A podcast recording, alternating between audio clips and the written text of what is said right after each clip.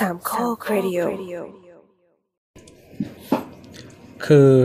ลูกค้าทักมาบอกใช่ไหมว่าแบบของมันผิดอะไรเงี้ย อะก็บอกก็ขอโทษอะไรไปก่อนแล้วทีนี้ก็ทักไปหา Shopee ก็เป็นบอทใช่ปะบอทจริง เออ แล้วคือบอกว่าส่งของผิด มันก็มันก็ส่งเป็นแบบ list เขาเรียกว่าอะไรเหมือน FAQ อะเออแต่มันไม่อ่าเกี่ยวกับเรื่องที่เราตอบกลางๆมาก ๆ ไม่สเปคเออเป็นแบบ ส่งของเขาเรียกว่าอะไร ส่งขนส่งผิดเจ้าให้ทำอย่างนี้ส่งอะไรอย่างเงี้ย อ่า อะแล้วก็แล้วก็เลยพิมพ์ใหม่ ก็เหมือนเดิมอะก็เลยเปลี่ยนคำเป็นแบบส่งสินค้าผิดชนิดหรืออะไรประมาณเนี้ยตอนแรกบอกส่งสินค้าผิด ซึ่งพิมพ์เหมือนกันไปหา Lazada บอท Lazada เข้าใจทันทีบอท Lazada บอกมาเลยว่า เออ ให้ลูกค้าทำคืนสินค้าได้ว่าไปอืมก็เลยบอกบอท Shopee ว่าขอคุยกับคนแม่งบอกบอทก็มีหัวใจเฮ้ยจริงดิ อย่างเฮียนี่เหมือนทำให้คนโมโหมากขึ้นอะเออเออเออคนกำลังเดือดร้อนแล้วคือแบบเหมือนเหมือนอีมะลิของ True อะก็บอกแล้วว่าจะคุยกับคนแม่งก็ไม่ให้คุยกับคนอยู่นั่นแหละเออเออแล้วเราก็เลยเหมือนพิมพ์เรื่องอีกรอบหนึ่งใช่ป่ะแล้วมันก็เขาเรียกว่าอะไรมันก็ส่งข้อความมาอีกชุดหนึ่งซึ่งไม่ถูกอะอืม เราก็เลยบอกไม่ใช่ เออ แล้วเราก็ค่อยพิมพ์ว่าขอคุยกับคนอีกรอบหนึ่งมันก็เลยให้คุยบอทไม่มีหัวใจ อืม แล้วก็เล่าเรื่องให้เอ่อคนฟังสรุปว่าก็คือไม่มีโปรโตคอลอะไรก็ไปคุยกับลูกค้าเองเรื่องของมึงอืมส่วนของ Lazada เขาก็บอกว่าเออจริงๆให้ลูกค้าปฏิคือของมันยังไม่ถึงมันส่งไปต่างจังหวัดอะไรเงี้ยก็คือถ้าของถึงแล้วอะให้ลูกค้ารับแล้วก็ส่งผ่านระบบทำคืน อืมอะไรแล้วอย่างก็เงี้ยทำทำคืนมาใช่ไหมเออ ก็จะไม่ต้องเสียตังค์ไม่ต้องอะไรใช่ไหมให้ลูกค้าสั่งใหม่ ก็อันนี้พอดีมันยังไม่ถึง เขาก็เลยบอกว่างั้นก็ไม่ต้องทำคืน ให้ลูกค้าบอกขนส่งไปว่าเออปฏิเสธปฏิเสธอ่าเออตีปฏิเสธของกลับเลยของเพราะว่าของผิดร้านคุยกับร้านค้าแล้วอืมอืมเออ แล้วก็เดี๋ยวให้ลูกค้าทักสั่งใหม่ แล้วเราก็เข้าระบบใหม่แค่นั้นส่วน Shopee ก็บอแบ Shopee คือให้ไปคุยกับลูกค้าว่าจะตกลงกันยังไง อืม อีกนิดนึงก็เป็นไลฟ์แบบ Facebook แล้วอะความ manual ของ Shopee เอออืมแต่กลายเป็นว่าคนไทยกับแม่ค้าชอบ เพราะว่ามันมันได้คุยกับคนมัน manual เกินอะไรอย่างงี้มั้งอ่าอ่าไม่รู้เหมือนกันจริง ๆ มันก็มีความ manual ทั้งคู่แหละนะ มันมีบางอย่างที่ Lazada แม่ง manual กว่าอีกหมายถึงระบบอะนะเอออย่างเช่นแบบทำผ่อนของอะที่เราเคยเล่าแบบ เราต้องเอาเลข SKU มาใส่ Excel ส่งให้นู่นนี่นั่นอะไรเงี้ยของ Shopee มันกดได้เลย กดในระบบได้เลยอะไรเงี้ยเออแต่ว่ามันไม่มีโปรโตคอลเนี่ยบอทบอทมึงห่วย ไม่ให้กูคุยกับคน ไม่มีโปรโตคอลอะไรเลย กูไม่ต้องพึ่งมึงก็ได้เดี๋ยวนี้ชอบใช้บอทจริง ๆ ไม่ได้มาเพื่อทำให้ลูกค้าสะดวกมีเพื่อให้แบบคนที่แบบอะไรนะไม่ไม่มีปัญญาที่จะ fight มากพอก็ drop case ไปเองอะไรอย่างงี้นึกถึงไอ้เนี่ยสายการบินหนึ่งอะเนาะ ที่ยกเลิก call center แล้วให้คุยกับบอทอย่างเดียวโคตรเถื่อนมีสายหนึ่งที่ call center เขาคนไม่เคยพอต้องโทรไปตามต่างจังหวัดแล้วก็รออะแต่มันสายนั้นมันล้มไปแล้ว ปล่อยมันไปเถอะตุยเย่ไปแล้วเออแล้วตอนนี้เขาก็ไม่มี call center ต่างจังหวัดแล้วสิเพราะขายสำนักงานทิ้งหมดแล้ว แต่ว่าตอนนี้ราคาเจ้านั้น competitive มากนะ คือมันกลับมาแบบแข่งขันได้ เพราะว่านั่นแหละตัดเอเจนต์ทิ้งทั้งหมดก็เลยแบบราคาตัวก็ reflect ความเป็นจริงที่ควรจะขายให้ลูกค้าแต่แรกหมายถึงตัวไปเมืองนอกอะนะอ่าในบินในไทยด้วยแล้วก็ไปเมืองนอกด้วย ไม่ในไทยมันคนละสายดิอ่าใช่แต่ก็มีการปรับโครงสร้างไง อืม ไม่จริง ๆ เจ้าลูกอะเออวีอะพูดชื่อก็ได้จริง ๆ โครงสร้างเขาไม่มีปัญหาอยู่แล้วเขาโอเคอยู่แล้ว ด้วยโครงสร้างอะใช่แต่ว่าเออปีหลังๆ ก็โดนแทรกแซงเยอะมากอันอืนี้มฟังจากตอนนั้นใครเสนอที่แบบว่าให้ปล่อยให้ปล่อยให้ปล่อยล้มอะแล้วให้วีซื้อแอสเซทเศษซื้อซากจะได้แบบล้างไพ่ คือบีบีมันเคยดีนะ แต่ว่าสุดท้ายก็โดนนั่นแหละแทรกแทรกแซงพอสมควรอืมปั่นไม่แต่ว่ามันก็ยังมีอะไรบางอย่างที่ พอมันอยู่ในโครงสร้างมาตั้งแต่แรกเรื่องแบบระบบการจ้างพนักงานสวัสดิการนู่นนี่นั่นอะไรเงี้ยที่มันคุมคอสอยู่ด้วย แต่มันจะมีปัญหาเรื่องบางทีอย่าง ถ้ามันเป็นโค้ชแชร์มันมีการเมืองถึงขนาดว่าเตะถ่วงกันด้วยไงอืมสวยใช่ไหมอะแล้วนั่นไม่ใช่ประเด็นนะครับ กดอัดไปแล้วไม่ใช่เหรอวะกดอัดแล้ว เนี่ยชอบเปิดด้วยอะไรแบบนี้ อันนี้ได้ยินเสียงปรินเตอร์ห้องเราไหมไม่ได้ยินอ่าโอเคโอเคกำลังนั่งดูเมล มาเริ่มกันอย่างรวดเร็วดีกว่า มีแมวอยู่ด้วยเหรอออกออกบิลให้ลูกค้าไปด้วยให้พี่แอล lead ให้พี่แอล lead ให้พี่เอ็นพี่เอ็นเลยเออเออนานๆทีคเดียวปีปีละครั้ง มีคนทักว่าก่อนหน้านี้ก็คือเป็น EP สิบสามเลยเลยทุกอย่างเนี่ยที่เคยคุยเรื่องมือถือค่ายเดียวกัน แล้วก็เปิดตัวของปีก่อนนู้นอ่าปีก่อนใช่ไหมที่เราได้เราได้บัตรหนึ่งเนี้ยเออเอออะไรนั่นแหละอะ เอาเป็นว่า สวัสดีครับนี่คือรายการ Tech Jock นะครับ เรามาพบกันทุกวันอะไรว่าวันศุกร์ใช่ไหมโอ้ใช่ใช่ครับถึงวันศุกร์ครับ สวัสดีนี่นี่ TJN นะครับ เป็นผู้หลีด EP นี้ทีเจเคนครับทีเจตัวครับเจตัวก็จะตอบลูกค้าไปด้วยนะครับ ก็เดี๋ยวจะมีแทรกบ้างปรับปลายตอนนี้ก็อย่าลืมย่างปิดนี้ไมครับค์แล้วกัน เรามากันอย่างรวดเร็วอย่าอย่าเพิ่งด่าลูกค้าออกไมค์นะคือวันเนี้ยวันที่สิบกุมภาสองห้าหกห้านะครับ ก็เป็นอืม วันที่โทรศัพท์มือถืออีกรุ่นหนึ่งนอกนอกจากยี่ห้อที่เราพูดกันบ่อยๆ ในทุก EP อะซึ่งเราจะไม่พูดใน EP นี้ เดี๋ยวก็รู้มันเออเดี๋ยวก็หลุด มันวางขาย ไม่ใช่ดิมันเปิดตัวเปิดซึ่งตัวจริงเปิดๆตัวก่อนเปิดหนั้นตัวนั้นน่ะเรียกว่าเปิดตัวอย่างเป็นทางการแล้วกัน เพราะว่ามันมีเปิดตัวอย่างไม่เป็นทางการอย่างเยอะแยะตะแปะไปหมดแล้วอะ แม่งแล้วหลุดคราวนี้แม่งหลุดยัน official หลุดราคาหลุดสเปคบนเว็บที่เป็น partner ขายของนะเออหลุดหมดทุกอย่างแล้วจริง ๆ เหลือแค่ว่าจะดูว่ามันจะทำวิดีโอ presentation ยังไงอ้าววิดีโอพ presentation ก็หลุดแม่งหนักหนักสุดแล้ว เป็นปีที่หนักสุดจเออริเห็งนใน YouTube นี่ก็มีก่อนใช่งานอะตอนสามทุ่มกว่าๆหลุดทั้งเออเออคลิปใช่หลุดทั้งโปรโมทหลุดทุกอย่างหลุดมาหมดเลยโดยไม่ต้องนั่งดูงานแล้วอะแบบ เออเอออันนี้หนักจริงปีเนี้ยปีนี้หลุดหนักจริง ที่ยังไม่หลุดก็คือวิดีโอ hands on อะของเหล่าบรรดาบล็อกเกอร์ที่เขาได้เครื่องไปรีวิว แค่นั้นเอง ใช่ไม่แต่อย่างเว็บไทยอะ ก็ลง hands on แบบทันทีอะทันทีที่งานเริ่ม อืม ใช่ แต่ก็แต่เป็นแต่ที่ที่เหี้ยคือ partner ไง อืม partner ที่ใช่ควรจะเก็บความลับใช่สีเขียวอะแม่งมียันราคายันโปรอะ คือเออไม่ต้องรอแล้วอะมีทุกอย่างก็ดีก็ไม่ต้องเซอร์ไพรส์อะไรถ้าเป็นเอาเป็นว่า ถ้าเป็นอีกค่ายหนึ่ง ถ้าเป็นแบบตอนขายอีกค่ายหนึ่งก็คือโดนแบนอะเออจริงขอหักโดนตัดโควต้าเครื่องอันไหนๆก็ไหนๆแล้วดังนั้นเราจะไม่ได้เริ่มตามลำดับแล้วกันนะ เราจะเริ่มกันด้วยอ่าไม้ราคาก่อนเลย ซึ่งมันจะเป็นสิ่งที่เขาพูดกันเป็นอย่างสุดท้าย เพราะว่าสมมติว่าพูดสเปคดีดีเดทแค่ไหนก็ตามพอจบที่ราคาปั๊บมันก็จะจบแล้วทุกคนก็ได้สติกลับบ้านเป็นไงราคาได้สติไหมรอบนี้ DJN ครับอะเดี๋ยวก่อน ได้เหมือนกันแต่ไม่ได้สติ ได้ดาวมืดไปแล้วเออเอางี้ครับอ่ามันมันมันคือ Samsung Galaxy Unpack นะครับ มันเป็นงานที่เป็นการเปิดตัวมือถือใหม่ที่เป็นรุ่นเรือธงก็คือรุ่นท็อป หรือเปิดตัวอะไรบางอย่างของ Samsung แล้วกัน มันจะมาโลโก้ทุกปีมันจะมาเป็นกล่องอะปีนี้ก่อนที่จะเข้างานอะ มันจะมีไลฟ์ใน YouTube ใช่ป่ะอ่าอ่ามันจะมีกล่องของปีเก่าๆ ตั้งแต่ 2013 หรือ 14 นี่แหละ ที่มันเป็น S หรือเป็นอะไรสักอย่างรุ่นแรกๆอะ มันก็จะเป็นตัว Key Visual โผล่ขึ้นมาเป็นรูปกล่องที่มีเรืองแสงมีอะไรบ้าง ก็เล่นกับอ่าตัวดีไซน์ในแต่ละปีแต่ละปีอืไล่มาเรื่อยๆ ก็ก็ดูเพลินดีนั่งดูอย่างเงี้ยประมาณครึ่งชั่วโมงพอดีทำงานไปด้วยแล้วก็เปิดอีกจอนี้อยู่ข้างๆมันก็มีเพลงดุ้งดุ้งดุ้งดุ้งดุ้งไปด้วยอะคือคือก่อนก่อนก่อนที่จะขึ้น present พูดง่ายๆก็จะใช่เป็นคลิปคลิปกราฟิกบนไปบนมาพูดง่ายคือมันเปิดตัวเมื่อคืนก็คือวันที่ 9 กุมภาตอนสี่ทุ่มมั้งเอออืมสี่ทุ่มอืม พอประมาณสามทุ่มครึ่งอีกคลิปนี้มันก็มาแล้วแล้วก็เปิดไปข้างๆกลัวลืมไงตัวเองก็ทำงานติดพันๆอืมแล้วอืมเอ่อพอสี่ทุ่มมันก็เปิดเข้างาน ปีนี้นะครับ ตัวตัวสีหลักของมันอะ art direction ต่างๆอะมันจะยิงไปที่เขาเรียกว่าเป็นสีแดงอะไรวะ แดงเบอร์กันดี้อะอืม Burgundy Red เลือดนกเลือดอะไรสักอย่างซึ่งมันมันไม่ใช่แดงที่ที่สด เออมันเป็นแดงแบบเออแบบทองแดงเออทอนี่งแดมันงแปลว่าเรียกว่าอะไรวะเออนั่นแหละในแต่ Google แปลว่าสีเบอร์กันดี้ขาพูด เออมาแต่สีเขาสีเขาใช้ม่วงคำว่าแดงสี Burgundy อ่าสีเหล้าสีเหล้าองุ่นครับ สีเออเออวายโอเคโอเคโอเคประมาณนั้นอ่าเออประมาณนั้นประมาณนั้น เสร็จปั๊บเอ่อก็ทำให้เรารู้แหละว่า มันก็ทุกอย่างมันก็เหมือนภาพที่หลุดออกมา สมมติว่าเราไม่พูดเรื่องภาพหลุดแล้วกันเพราะว่ามันมันเป็นการสปอยล์ไปแล้วสมมติว่าเราพูดที่ที่เขาอยากให้ฟังแล้วกันอืมเออ มันมันเป็นมือถือ S ยี่สิบสองซึ่งก่อนหน้านี้เขาจะไม่บอกชื่อเลยไม่มีใครรู้เลยว่าชื่ออะไร คือ S ยี่สองก็ออกมาสามรุ่นแล้วกันมี S ยี่สองยี่สอง plus แล้วก็ยี่สอง ultra ซึ่งแต่ละปีมันก็จะแบ่งอย่างเงี้ยมาตลอด คืออย่างนี้ถ้าย้อนกลับไปประวัติของการเปิดมือถือรุ่นเรือเรือธงของ Samsung Galaxy เนี่ยอืมมันจะมี Galaxy S ตีอืมคู่มากับ Galaxy Note โผล่อืมมาคล่อมกันอย่างละครึ่งปีครึ่งปีครึ่งปีมาตลอด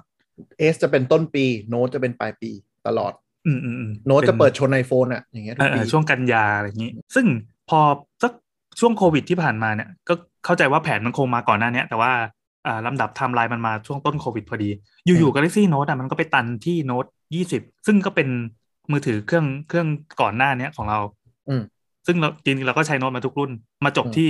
โน้ต20แล้วก็ไม่มีใครพูดถึงอีกเลย หมายถึงตัวซัมซุงเองอะ่ะก็ไม่ให้คำตอบกับคนที่สงสัยว่าอ้าวแล้วโน้ตยี่สิบเอ็ดหรือโน้ตอะไรรุ่นต่อไปอืมของมึงหายไปไหน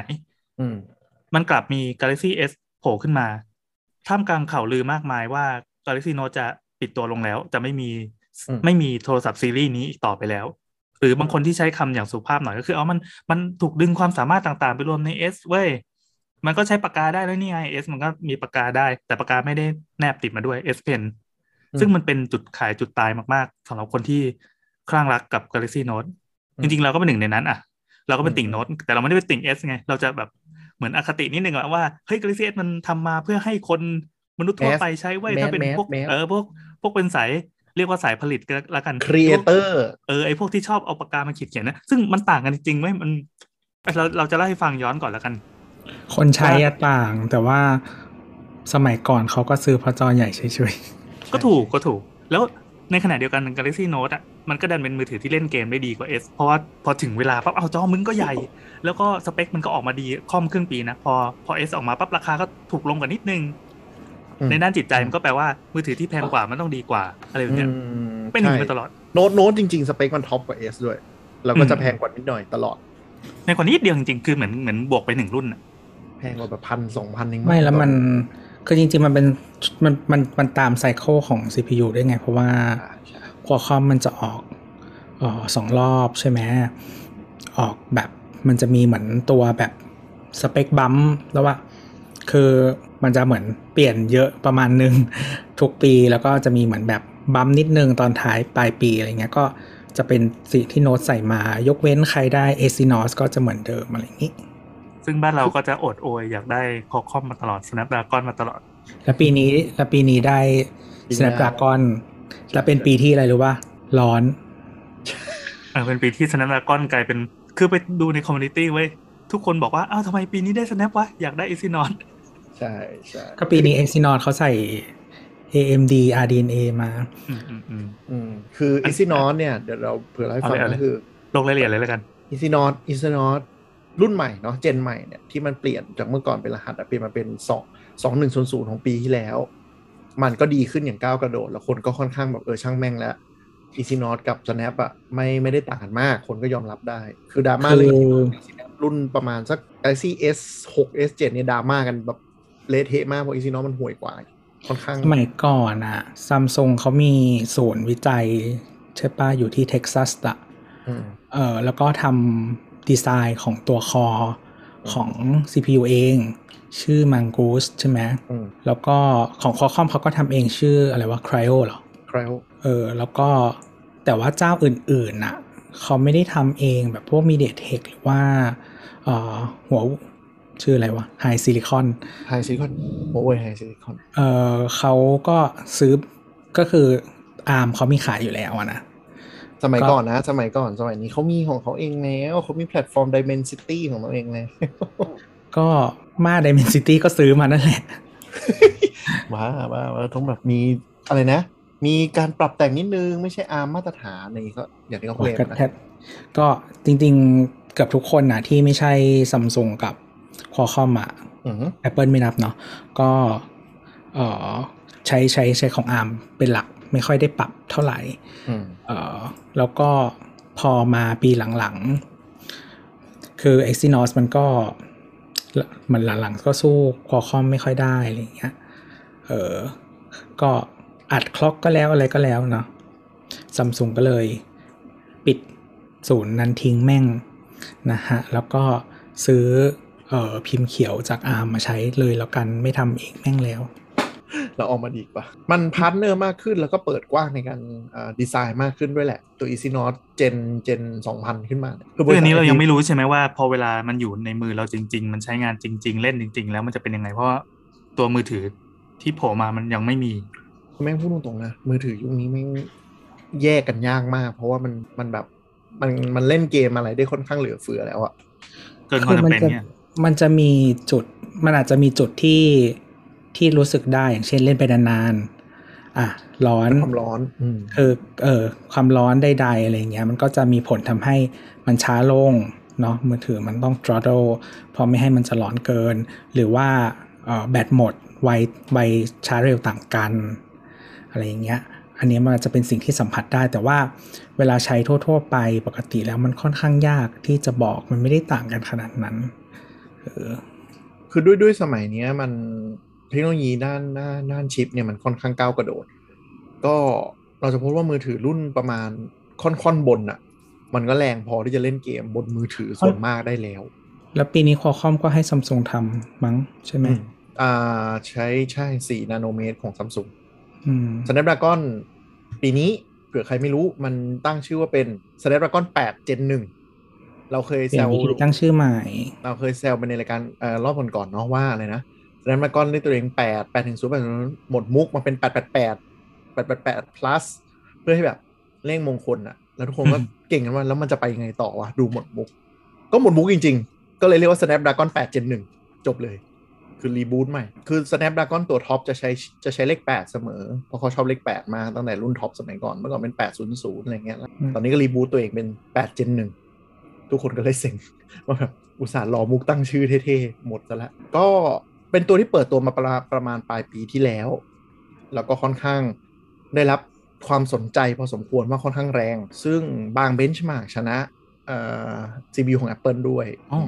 แม่งแรงจริง แต่มันแรงด้วยการอะไร แม่งร้อนจัดมาก คือมือถือเรือธงที่เริ่มใช้ตั้งแต่ปลายปีที่แล้วมาเนี่ย ทุกคนบ่นเหมือนกันว่า ถ้าใช้โหลดหนักๆปุ๊บร้อนลวกมือเลยก็หลาย ๆ คนหลาย ๆ เจ้าเข้าใจว่าน่าจะ อ่อ underclock ลงหน่อย หรือว่าปรับซอฟต์แวร์ให้มันเออไม่ไม่ไม่ไม่ไม่ใช้เต็มที่จนร้อนจนเกินไปอะไรอย่างเงี้ยแต่ว่าถ้าเออเขาเรียกว่าอะไร แต่เดี๋ยวน่าจะมีพวก gaming มาให้เห็นมากขึ้น ซึ่งพวก gaming เนี่ยก็คือส่วนใหญ่มันก็จะมีพวกระบบระบายความร้อนใดๆเนาะแล้วก็ความหน่งความหนาอะไรที่ไม่ต้องเน้นบางเนาะมันก็น่าจะ มันก็น่าจะดันประสิทธิภาพได้มากขึ้นอีกอืมคือตัวการ์ดจอ GPU เนี่ยค่อนข้างแรง ไม่ว่าจะเป็นตัว Exynos หรือว่าตัว Snapdragon 8 ค่อนข้างให้มันแรง แล้วก็เน้นเลยว่าจะเป็นมือถือที่เล่นเกมได้ค่อนข้างโหดอย่างนี้ เพราะชิปเซ็ตตัวเนี้ยเผื่อพวกอ่ายังไงอะแท็บเล็ตที่เอาไว้เล่นเกมประประมวลผลเยอะอะไรอย่างนี้ด้วย ส่วนจุดที่น่าสนใจคือสถาปัตยกรรมเนี่ย CPU เนี่ยจากสมัยก่อนมันจะเป็นอ่าคอใหญ่คอเล็กเนาะมันมี efficiency core กับ performance core นี่มีแต่ถ้าเป็นสาม tier อ่าจะมีสาม tier คือมีตัว Prime Core ตัว Prime Core คือเป็นหนึ่งอันที่แรงโคตรๆใช้แบบเน้นประสิทธิภาพทุกอย่างหนึ่งอัน เอาไว้ดัน benchmarkเอาไว้ใช่เอาไว้ดัน benchmark single core คืออะไรที่รีดพลังงานใช้ตัวนี้เป็นหลัก แล้วก็มีตัวเสริมเป็นสองอ่าเป็นตัวเสริมอีก3ตัว เป็น performance core แล้วก็ Performance Core อ่า แล้วก็เป็น efficiency core 4 core เหมือนเดิม ตอนนี้ทุกคนเรียกตาม Intel หมดแล้วอะ ไม่เมื่อก่อน คือเมื่อก่อนมันมันมาจากมือถือก่อนใช่ไหมฮะ ที่แบบอืมอีกลิโตอะไรอย่างเงี้ยใช่ที่มีใช่เอ่อคอเล็กคอใหญ่อะไรเงี้ย พอ Intel มาทำใช้ใน X86 แล้วก็ เดี๋ยวนี้เห็นบล็อกเกอร์ก็เรียกตาม Intel กันหมดแล้ว แต่จริงๆ มันก็ง่ายดีนะ ก็คือ P core กับ E core P core ก็คือ performance core E core ก็คือ efficiency core นะแต่ถามว่าเอ่อการดีไซน์อย่างเงี้ยไม่ไม่ใช่แค่ลักไก่เพื่อโกง benchmark อย่างเดียว คือซอฟต์แวร์ส่วนใหญ่บางอันที่มันเขียนมาไม่ไม่ได้ไม่ได้เอ่อละเอียดมากเหมือนพวกโปรแกรมคอมพิวเตอร์ไม่กระจาย thread อ่าไม่กระจาย thread เนี่ยการที่มีตัวหลักแรงๆเลยเนี่ยมันจะช่วยทำให้โหลดเร็วกว่าจริงอืมแล้วก็คือเหมือนสมมติว่าต้องประมวลผลใช่ไหมก็ดันขึ้นมาให้มันหมดรอบ แล้วก็หยุดใช่ใช่นะอะแล้วก็ไปรันเบื้องหลังก็ใช้ตัวประหยัดไฟแทนอะไรอย่างนี้ คือเรื่องนี้มันเป็นมันเป็นดราม่าของคนที่มีร่วงการไอทีมานานแล้วว่าเออยิ่งหัวเยอะจะยิ่งแรง แต่จริงๆไม่เลยถ้าโปรแกรมมันไม่ได้เขียนมาเพื่อให้มีการกระจายหัวเยอะมันไม่ได้แรงขึ้น มันก็จะวิ่งอยู่แค่หัวเดียวเป็นหลัก ก็สมัยช่วงที่ AMD ตาม Intel ไม่ทันอะ ทุกคนอืมก็ถ้าถ้านึกนะนึกถ้านึกออกก็มันเป็นช่วงที่ AMD ชอบอัด core มากๆอะไรอย่างเงี้ยคือเวลาเลข benchmark มาสมมติว่าพวก multi-core อะไรเงี้ย มันก็มีชนะแหละ เออแลกกับหลาย ๆ อย่าง แต่ว่าสุดท้ายแล้วเวลาใช้จริงมันก็ไม่ดีอะคือคุณชนะ multi-core เนี่ย multi-core คือการมาเปิดงาน render ทิ้งไว้อะอืมเอออืมแต่ถ้าใช้งานทั่วไปยังไงมันก็คือcore คือแรงๆซอฟต์แวร์มันตามไม่ทันฮาร์ดแวร์ว่างั้นเถอะเออเหมือนสมัยที่ AMD เคยชนะ Intel ตอนตอนทำแบบ 64 มาก่อนอะไรเงี้ยอืมมันก็เป็น marketing ด้วยเป็นอะไรด้วยซอฟต์แวร์มันตามไม่ทันประมาณนั้น อะในมุมของ CPU เราคิดว่าได้ Exynos Snapdragon ไม่ต่างกันมาก มันคู่คี่กันมากอะตัวเนี้ย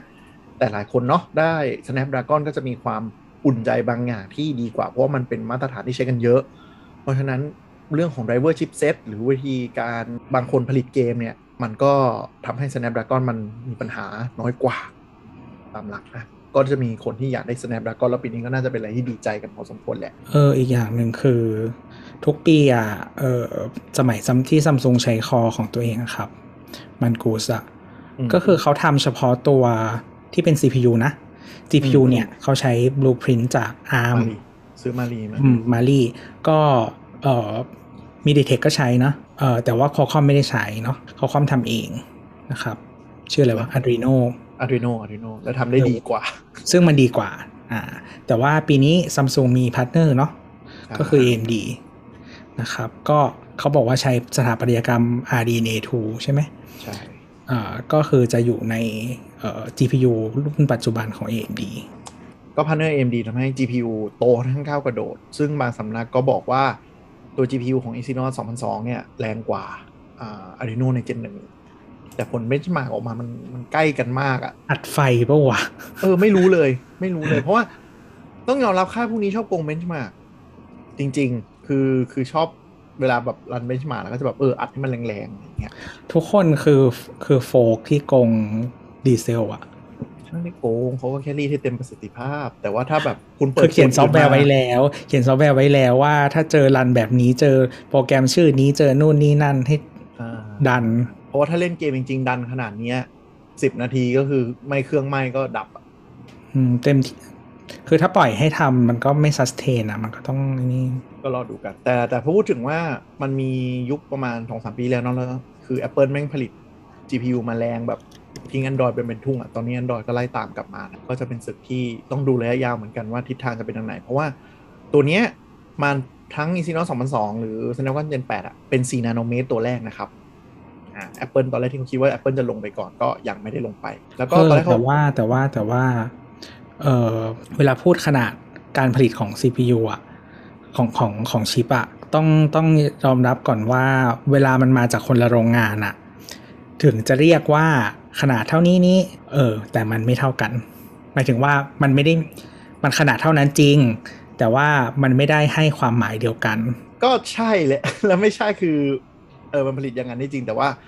efficiency หรือว่าอะไรบางอย่างตัวเลขมันก็ไม่ไม่ได้ไม่ได้ตรงเป๊ะ เป็นสิ่งที่ Intel ด่าตลอดว่าแบบ เอ้ย ถ้านับอย่างนั้นนะกูก็ทำลงเล็กกว่านี้ได้อะไรอย่างนี้เออ ก็คือโรงงานของทั้ง Sam- ของซัมซุงและเอ่อ TSMC อะ มันอาจจะใกล้เคียงกันมากกว่า Intel อืมแต่มันก็ไม่ได้เท่ากัน เออ คืออย่าง Intel อะ เออแบบ 10 นาโนเมตรของ Intel อย่างเงี้ย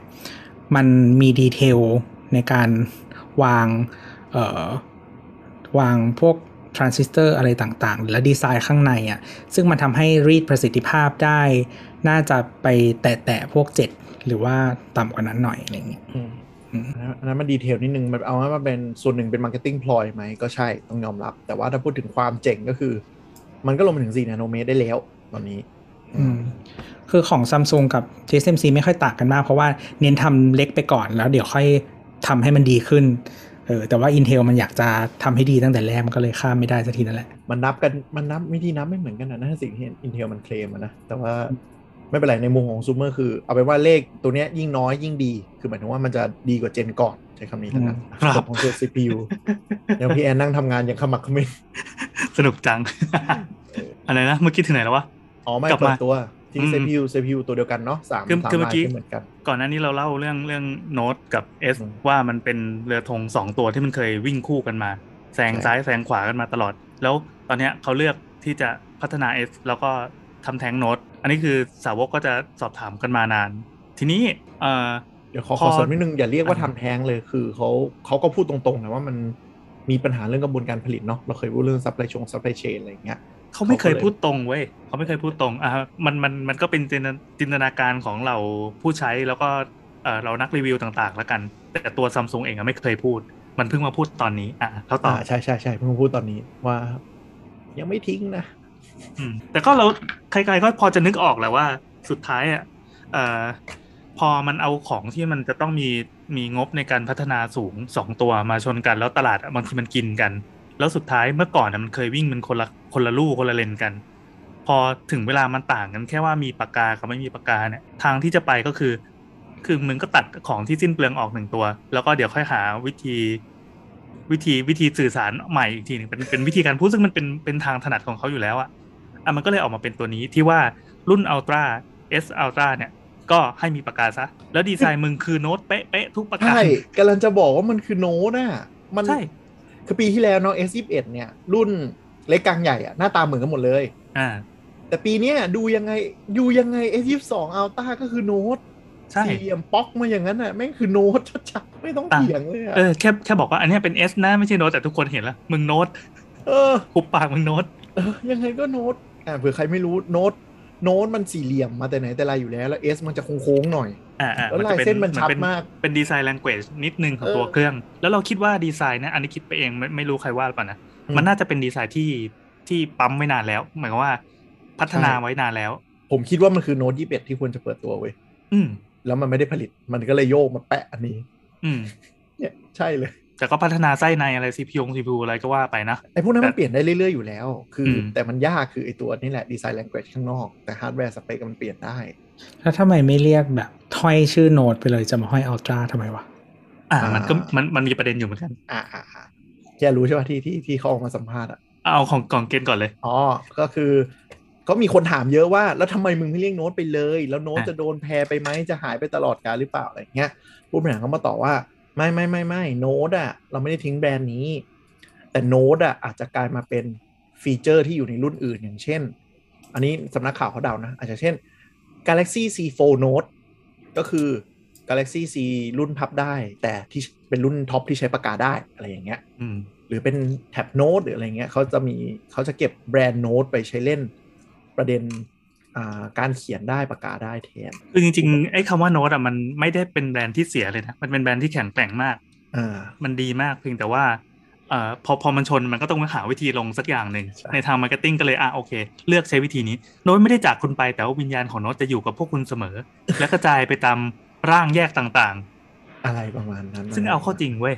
คนที่ใช้ S รุ่นท็อปอะก็มีคนที่ไม่ไม่ได้คิดจะเอาโน้ตยังไงก็จะไม่เอาโน้ตกูเอา S เพราะเชื่อว่า S มันคืออันดับหนึ่ง โน้ตมันคือความต่าง S มันคือความท็อปอืมใช่ใช่แล้วมึงไขปากกามาให้กูทำไม ซึ่งก็มีเสียงบ่นมากับรุ่นนี้เหมือนกัน S 2 2 Ultra พอรุ่น Ultra ทำไมมึงถึงใส่ปากกามาไม่อยากได้ทำไมกูต้องจ่ายค่าปากกา ก็เพราะมึงคือโน้ตจริง ๆ คือคือเข้าใจในมุมหนึ่งเพราะว่าการที่มีปากกาเนี่ยมันหนึ่งเลยมันทำให้มันบางกว่าปากกาไม่ได้อ่าอ่าบางคนเขาไม่ชอบสองก็คือไอไอไอปากกาเนี้ย มันบางทีใช้ไปเนี่ยแล้วสปริงตัวล็อกมันเสื่อมรุ่นเก่าๆมันเป็น มันจะชอบยกขึ้นแล้วไหลพูดออกมาเองอืมอะไรอย่างเงี้ยเขาก็เลยไม่ชอบ คือซื้อซื้อเอสเพราะว่าแบบจะได้แบบเครื่องมันตันๆ ไม่ต้องมีอะไรนะก็ให้มันเต็มที่กับของที่จ่ายไปแล้วกัน เออแล้วการกันน้ำอะมันต่างกันปะอันนี้ไม่รู้เลยกำลังรอดูเหมือนกันดี๋ยวเหมือนโน้ตมันกันน้ำได้มานานแล้ว แล้วก็หลังๆก็จะไม่พูดเรื่องกันน้ำแล้ว เพราะว่ามันมันกันได้อยู่แล้วา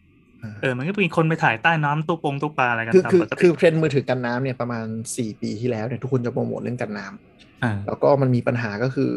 อ่าอะไรนะคุ้มครองผู้บริโภคหลายประเทศ มองว่าเป็นการโฆษณาเกินจริง เพราะฉะนั้นยุคหลังๆอะมือถือทุกอันกันน้ำได้ตามสเปค แต่จะไม่โฆษณาแล้ว ไม่ชูเรื่องเนาะนี้อ่า เรื่องนี้ Apple ก็มีบางประเทศก็ชนะคดีบางประเทศก็แพ้คดี ก็คือพวกแอปที่แบบโดดตุ้มลงไปถ่ายใต้น้ำอะไรอย่างเงี้ย ก็ไม่ให้ใช้แล้วก็คู่มือของ Apple หรือค่ายมือถือทั้งหมดจะเชื่อมเขียนไว้เลยว่า ไอ้กันน้ำเนี่ยมันเป็นแค่ lab test แต่ใช้ไปสักพักเนี่ยมันจะวอนออฟแล้วก็ไม่ encourage ให้คุณไปใช้ในสภาวะที่มีน้ำเป็นหลักอะไรอย่างอืเงี้ยมแต่ปีล่าสุดนะก็เพิ่มนะก็เพิ่มสเปคนะอืมแบบลงได้ลึกขึ้นนานขึ้นอ่ามันก็เป็นแบบ lab แต่นางก็ไม่ได้เอามาโฆษณาใช่ใช่ใช่แต่มี Apple อะใช้แบบ splash อะไรบ้างแบบ แล้วก็ใช้เป็นคำในเชิงว่าแบบปลอดภัยหายห่วงนู่นนนั่นแทนแต่จะไม่มีแบบ ดำน้ำได้30เมตรเพื่อถ่ายพวกเนี้ยไม่กล้าเคลม ไม่กล้าเคลมไม่กล้าเพราะโดนพอสมควรอืมประมาณนั้น มันได้อยู่แค่อยู่ในไฟล์พรินท์แหละที่เป็นแบบมาตรฐานอะมันก็ใช่ตามนั้นได้ แค่เทสคือแบบกูเทสมานะแล้วก็แต่รุ่นโน้นนี่มันจะมันจะชอบมีปัญหาเนาะปีไหนว่าที่เอาปากกาใส่กลับได้านแล้วติดถาวรโน้ตห้าแล้ว เอ่อถ้าจำไม่ผิดแล้วน่าจะเป็นคนแรกเลยมั้งในประเทศไทยที่ คือตอนนั้นน่ะไปถ่ายไปถ่ายอ่าคลิปโปรโมทอะไรสักให้สักคนสักอย่างหนึ่งแล้วก็เหมือนมีข่าวลือมาว่ามันใส่กลับด้านไม่ได้ก็ต้องลองสักหน่อยะพอลองดูเรียบร้ยปั๊บแล้วก็คืออ๋อคือโน้ตหนึ่งถึงสี่อะปากกา มันไม่ได้เป็นเด้ง มันต้องเอานิ้วเกาแล้วแกะออกมา อ่าแล้วๆอันเนี้ยมันเป็นรุ่นแรกที่มันไม่ได้เป็นมีสสปปริริงงข้างในข้างที่ตูด แล้วก็ใส่แล้วพี่เอ็นก็ใส่กลับด้านเอาตูดเข้าไปแล้วก็จนติดเขาต้องเรียบร้อยต้องเอากลับไปเปลี่ยนที่บริษัทมาถ่ายใหม่โคตรอายเลยโคตรหาทำอะมามามาเรามาอืมอ่าสรุปคร่าวๆว่าไอตัว S ที่มันเปิดเนี่ยมันมีสามรุ่นนะอ่า ถ้าใครที่ตามซัมซุงอยู่แล้วก็จะรู้แต่ถ้าใครไม่ได้ตามก็สรุปคร่าวๆว่ามันมี S S ไอไอยี่สอง S ยี่สอง plus แล้วก็ S ยี่สอง ultra คือถ้าเทียบกับค่ายคู่แข่ง ซึ่งเขาวางไว้บันไดขั้นเดียวกันเลย เออมันก็คือ iPhone 13 กับ 13 Pro กับ Pro Max อ่า ประมาณนั้นแล้วกันอะสิบสามครับมินิปล่อยมาแล้วกันเป็นเป็นรุ่นด่างพร้อยของ Apple เออ แต่ว่าของ Apple เดี๋ยวก่อน คือของซัมซุงอะ เหมือนตัวท็อปสุดมันจะสเปคโดดใช่ปะใช่ อ่า ใช่โดดโดด เออ แต่ว่าของ Apple อะสองตัวท็อปอะ มันไม่โดดไงอ่า ใช่ใช่ใช่มาไล่กันใช่ไหม ของของซัมซุง S22 กับ S22 Plus สเปคจะเหมือนกันหมดเลยต่างกันแค่ขนาดหน้าจอกับแบตอ่า แต่ไวถ้าไฟป็ไม่เหมือนกันจ้า จริงดิ ใช่เออรุ่น22ธรรมดาไม่รับ 6e ครับ ช่างมันเถอะ ก็คือไอ้พวกสเปคยิบย่อยอะเราเราอ่าลองอ่านสเปคชีตมันก็ต่างกันนิดหน่อยจริงๆ คือเหมือนอืมเพิ่มตังค์แล้วก็ได้ของดีกว่า ซึ่งก็เป็นธรรมดาเพิ่มตังค์อ่าห้าบาทได้แก้วใหญ่ แต่ Ultra โดดเยอะเลย Ultra จะโดดเยอะก็มันคือโน้ตเว้ยก็คือแถมกล้องหลังมา อีก periscope มาใช่ไหมอะกล้องเป็น4ตัวนะครับ ถึงเราจะเห็นไฟ5เม็ดก็ตาม แต่นั่นคือกล้อง4ตัวนะครับเซนเซอร์ตัวหนึ่งใช่ไหมหรือเป็นอะไรอ่าไม่ใช่ผมไอ้อีเม็ดอีเม็ดข้างล่างอะ เป็นกล้องกล้องมิติเป็น periscope periscope อะ คือกล้อง periscope เขาเรียกอะไรอะ กล้องโทรทรรศน์ใช่กล้องที่มันเออแบบมีอัตราซูมเยอะๆอะแต่ tele สองไม่ใช่ tele tele กล้องกล้องในเรือดำน้ำอะอืมที่มันเอา เอาต้องใช้กระจกากรสะสะท้ท้ออนนอะระหว่างเลนส์อะอ่าอืมอ่าอ่าเอาเป็นว่าไอ้สามเม็ดข้างบนน่ะคือสามโมดูลแล้วอีกสองเม็ดข้างล่างคือหนึ่งโมดูลอ๋ออืมเออแสดงว่ามีเอามือบังได้ใช่ไหมไม่มันรู้มันคงมีวิธีในการทำงานของมันอะแต่ก็นั่นแหละอย่าอย่าไปอย่าไปอวดชาวบ้านเขานะครับว่ามีกล้องห้าตัว ไม่ได้ มันมีแค่สี่ตัวครับเดี๋ยวเขินเดี๋ยวเขินเออไม่ไม่ได้ทำสเปคอะไรพวกนี้เลยอันใช่ทีนี้เดี๋ยวคือเดี๋ยวประเด็นคือจะให้ดูราคาไอเอสอืยี่มสองมันสตาร์ทที่สองเก้าเก้าก็คือ จะบอกว่ามือถือราคา เอ่อตัวเรือธงน่าราคาต่ำกว่าสามหเรีมื่ยนกว่ากล้องปริทัศน์เออกล้องบริทัศน์โอ้โห ช่วยได้มากเลยตัวลิสโคปเข้าใจคุยอ๋อ ถ้ากล้องโทรทัศน์นี่คือเทเลสโคปอ่าอืมใช่ถ้าใช่ปริทัศน์คือเปริเออว่ะมันเงินคำเดียวกันอ่าปริก็สเอาโคปเอาเอาเลนส์มาสอนเพื่อเพื่อปรับภาพก็ว่าคือปกติ เออเลนส์ซูมอะมันก็คือจะพุ่งเข้าหาวัตถุใช่ไหมแต่นี้ก็คือปรับมาเป็นแนวตั้งแทนอืมแล้วเอากระจกมาสะท้อนภาพลง มันจะได้มีเพื่อที่พื้นที่มากขึ้นอ่าประมาณนั้นแหละนั่นแหละช่างมันเถอะเอาเป็นว่าเอาเมื่มีอกี้ห้ากลับตัวมาแล้วกันกลับมาราคาเนอะราคาเมื่อกี้สตาร์ทที่สองเก้าเก้าแล้วก็ไล่แพงขึ้ไปนเรื่อยๆทีละสเต็ปสเต็ปอะแพงขึ้นกว่าปีที่แล้วนะครับ เออ ก็บวกแรมขึ้นบวกอ่าเมมเขาเรียกว่าอะไรนะไอ้ลอมเหรอร้อยยี่สิบแปดไม่มันกิกเป็นสองมันห้าหกเลยนะเขาเรียกแปว่าอะดไรนะครับร้อยยี่แปดเท่าเดิมพี่แอน เออ ก็คือน่าสจะป็นตองเรจ น่าจะค่าค่าเงินอ่อนมากกว่า อ่า ใช่ ก็คือ ก็คือจะให้ดูขั้นบันไดของมันไงว่า ราคาอืมสตาร์ทก็คือไม่ถึงสามหมื่นแล้วก็ไต่ไต่ไต่ขึ้นมาเรื่อยๆพอถึงไอ้ยี่สิบสอง plus เนี่ยก็จะสตาร์ทที่อ่สาม22สี่ plus เก้าอันนี้คือราคาไทยเลยนะสามสี่เก้าก็คือขอมือถือราคาต่ำกว่าสามหมื่นห้าก็ลดไปร้อยหนึ่ง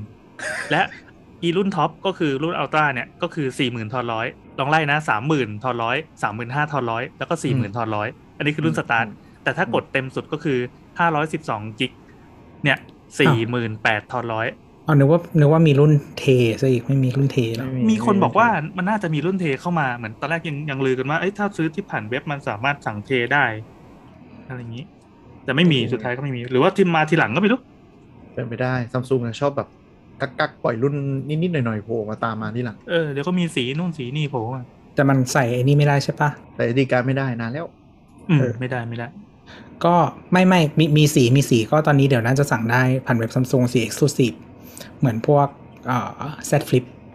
อืมอืมอืมอืมเล่งอยู่เหมือนกันไอ้สีเอ็กซ์คลูซีฟอยากได้สีแดง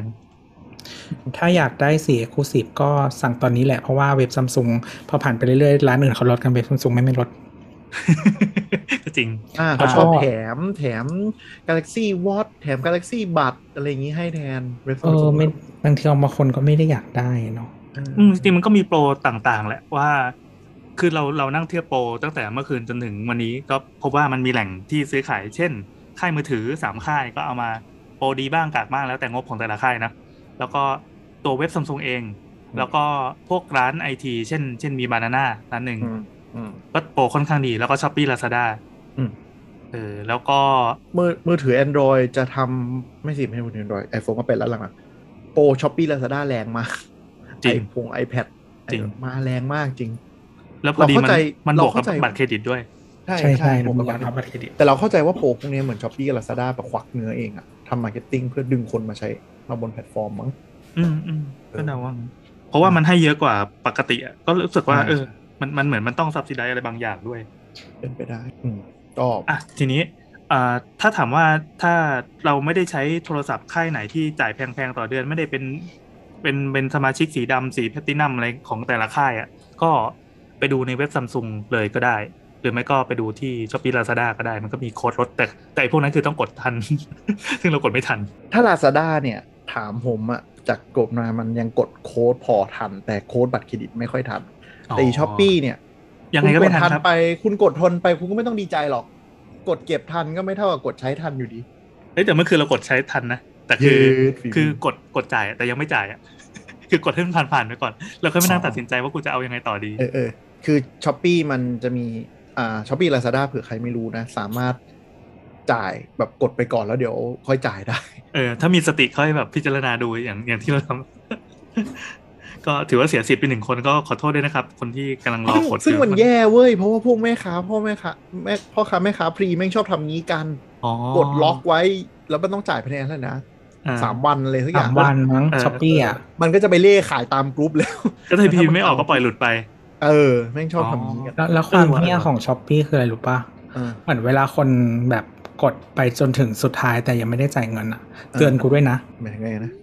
เตือนว่ายังไม่ร้าจ่ายนเราเป็นร้านไงอ๋อเหรออ๋อเออมีลูกค้าอ๋อกดแล้วแต่ยังไม่ชำระอ้าเข้ามาวใช่เข้าใจแล้วเข้าใจแล้วเราก็มี เพราะว่ามันมันเกี่ยวกับสต็อกไงสินค้าชิ้นนี้กำลังจะหมด เออเออคือแต่ Lazada มันก็คือต้องต้องต้องไปเลยเนอะปะแต่แต่เราเข้าใจ Shopee นะคือมันคือการ hold stock ไง ถ้าเกิดว่ามันมันไปถึงขั้นตอนสุดท้ายพร้อม ๆ กับหลายคนอะดราม่ามันจะแรงก็เออเป็นไปได้ แต่ anyway ก็คือไอ้พวกนี้ก็ชอบไปขายตามกรุ๊ปอยู่ดี ว่ากดได้สิทธิ์มาคิดค่ากดสองพันคิดค่ากดใช่สามพันอะไรเงี้ยเออว่ะทำไมเราไม่นึกเรื่องนี้วะไม่งั้นกดไปแล้วเนี่ย สาได้สิทธิ์เออจริงๆพี่แอนก็ล็อกไว้ก่อนแล้วมาขายคนอื่นก็ได้ เพื่อนๆเนี่ยก็มีแบบให้ค่าอย่างนั้นก็ได้ข้าวกินสามวันใช่ไหมทันใช่ไหมก็สำหรับคุณผู้ฟังได้ข้าวกินฟรีทำกันเยอะทำกันเยอะทำกันเยอะจริงแล้วมันคืก็อแบมันบไม่ควรให้มีเวลาโฮอะจริงใช่ก็ก็ตอน iPhone 13 ก็มีดราม่าอันนี้แล้วก็เอ่อๆเพราะตอนหลังมันมีสต็อกเหลือนี่ ใช่ก็ก็อะใช่มันกลายเป็นว่าพอพ้นสามวันปุ๊บอยู่ๆมีปีกเครื่องคืนเข้ามาในระบบเต็มเลยใช่แล้วก็มีคนไปกดทีหลังแล้วก็ได้กันเต็มเลยอืมอืมอืมแล้วมันก็มีดราม่าประมาณว่าอ้าวทำไมเงื่อนไขในเว็บในในตอนจอง iPhone เขียนว่าต้องชำระภายใน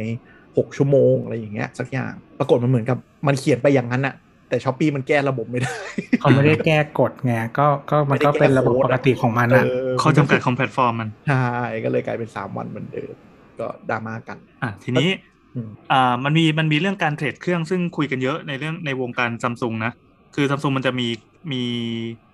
อ่าเหมือนเป็น plan อย่างหนึ่งว่าถ้าใครมีเครื่องเก่าก็เอาไป turn ได้ แล้วก็เพิ่มตังค์ยี่ห้ออื่นก็ได้ ยี่ห้ออื่นก็ได้เป็น Apple ยังได้เลย ใช่ใช่ชอบแล้วราคามกเอไว้แต่ราคาแต่ค่อน Apple ไม่คุ้มอะ Apple ราคาไปขายค่อนข้างกดขี่คือไม่แต่คือไม่ใช่แค่ซัมซุงคนเดียว Apple ก็กด Apple กดมากด้วยอ๋อกเหรอกดกว่าซัมซุงอีกเออแต่ว่า แต่ว่าถ้าเป็นมือถือซัมซุงเองอะ มันบางรุ่นก็อาจจะคุ้มก็ได้นะ แต่ว่าถ้าเป็น iPhone ไม่คุ้มเลย iPhone ขายเองคุ้มกว่า อืม ก็ทุกทุกอย่างรุ่งนอะขายเองคุ้มกว่าขายเองคุ้มกว่าจริงจริงแต่แต่แต่ต้องยอมรับว่าราคา trade in Samsung เทรดซัมซุงเองอะเราว่าราคามันดีขึ้นเรื่อยๆนะอืมเราว่ามันไม่ได้แย่นะมันดีขึ้นเรื่อยสมัยก่อนก็ไม่ได้ดีแต่อันเนี้ยค่อยๆดันราคาคือขึ้นมาคือคือถ้าคุณแบบว่าไม่มายแล้วขี้เกียจอะไรเงี้ยก็จัดจัดไปให้จบๆ เออว่ะมันก็ตัดเรื่องเสียเวลาต่างๆ ไปได้บางทำไมเราต้องไปเจออืมบางคนก็แฮปปี้อย่างเช่นแบบ อยู่ในจุดที่ไม่ได้ใกล้ห้าง หรือว่ามีมีมีแหล่งปล่อยขี้เกียจไปหนังนัดนัดคนอะไรอย่างเงี้ยมันก็แบบอาจจะขาดทุนเพิ่มสามสี่พันแต่บางคนก็บอกเออสบายใจคือจริง ๆ มันก็ไม่ได้ต่างกับไอ้แต่ว่าแล้วแต่รุ่นบางทีอาจจะถูกกว่าร้านตู้นิดหน่อยอะไรเงี้ยคือเพราะว่าร้านตู้ก็คือการที่เราไม่ไอ้นี่ใช่ไหมไม่หาและนี่ด้ควยนและนี่ด้วยมันเหมาะกับคนที่ไม่รักษาของด้วยพวกมนุษอืย์มไม่ใส่เคส เพราะว่าการ trade in จะไม่ดู cosmetic issue อ๋อแต่ในขณะที่ไปขายมือสองเนี่ยส่องทุกรูขุมขนพอมันเยินมากๆราคาก็ตกเยอะดีไม่ดี trade in จะดีกว่าได้ราคาดีกว่าอีก เพราะว่าอ่ามือถือหลายรุ่นเนาะมันเป็น body อลูมิเนียม บางคนก็จะมีรอยกระเทาะขอบเยอะอ่ามีรอยกระเทาะขอบเยอะหรือ คนใช้มือถือแบบไม่รักษา เขาไม่ติดฟิล์มไม่ใส่เคส มันก็จะมีรอยขนแมวบนจอเยอะมีรอยขูดอลูมิเนียม รอยบินอะไรอย่าง เงี้ยพอสมควรเราซึ่งไม่ไปติดเทรดก็อิไม่นเห็นมีเลย อะไรนะเราไม่ติดก็ไม่เห็นมีเลยก็คุณรักษานี่เคยเห็นคนใช้แบบมือถือผ่านสงครามปะเคยพวกนั้นนะซึ่งพวกนี้เขาก็ไม่มาไงแล้วเขาก็แบบอะถ้าเทรดอินมาได้ราคาดีกว่าเพราะไปปล่อยร้านตู้ร้านตู้คงแบบอืมพี่ผมไม่รับดีกว่าวะเออเขาก็แบกความเสี่ยงด้วยใช่อะใช่ทีเพราะนี้เทรดเทรดอินเขาไม่เขาไม่ดูเลยเขาแค่เปิดติดใช้ได้อุปกรณ์ครบเดี๋ยวนี้เขาไม่ค่อยมีเครื่องเป็นอะไรกันแล้วไง ทีเนี้ย อ่ามันก็คงจะเป็นธรรมเนียมการซื้อของซัมซุงอยู่แล้วที่ราคาตกเร็วมาก ถ้าใครที่กระโดดมาจาก Apple อาจจะตกใจว่า เฮ้ย ราคามึงตกขนาดนี้เลยเหรอวะ Android ทุกรุ่น Android ทุกรุ่นอ๋อเหรออย่าอย่าโอปากเคความซัมซุงยิ่งครับ Android จีน ยิ่ง Android จีนนี่ยิ่งหนักเลยสัตอืว์มราคากันแบบคือคือถ้ามองว่ามันเป็น asset อะตัว Apple มันถือว่าเป็นตัวที่ค่าเงินนะเสถียรกว่า พอผ่านไปสักระยะหนึ่งเพราะตัวเว็บแม่เองราคามันก็จะนิ่งอยู่อย่างนั้นอะอย่างที่เขาบอกว่าซื้อวันแรกคุ้มที่สุดอะ ซื้อเร็วได้ใช้ก่อน แล้วก็ราคาก็เท่าเท่าเดิมไปตลอดจนกว่าจะมีรุ่นใหม่มา ดังนั้น แต่แต่ Apple หลังๆ ก็จัดโปรกับ telco เยอะ แต่ว่าคนก็ยังไว้ใจในการไปซื้อร้าน Apple Store อยู่ดียอมในขณะที่อย่างอย่างอย่าง Android เรียกว่า Android เลยแล้วกัน Android เนี่ยคือ ดูสองสามเดือนข้างหน้าแล้วกันสี่ห้าเดือนมันก็เป็นอีกราคาหนึ่งละเออเพราะว่าการแข่งขันกันเองในแม้แต่ใน Android ด้วยกันเอง หรือว่าแม้แต่ในยี่ห้อเดียวกันเองเนี่ย มันยังมันยังถีบตัวเก่าให้จมลงไปเรื่อยๆ อย่างรวดเร็ว Android นี่เท่าที่เคยอ่าดูราคา ราคาจะเริ่มตกสองเดือนสองเดือนจะลดแรงแล้วก็อีกทีหกเดือนอืมหกเดือนนี่ราคาแทบจะแบบบางทีก็แบบลดแรกแจกแถมอะนิดนึง ซื้อก่อนใช้ก่อน ก็ใช่ก็ใช่ก็ใช่ จริงๆถ้าถ้านับความคุ้มที่สุดก็คือซื้อเดวันยังไงก็คุ้มสุดเพราะเราได้ใช้กับมันนานสุด อืมแล้วก็มันมันก็ตอบโจทย์สำหรับไอ้พวกรุ่นเรือธงที่มันขายติ่งด้วยนะอ่า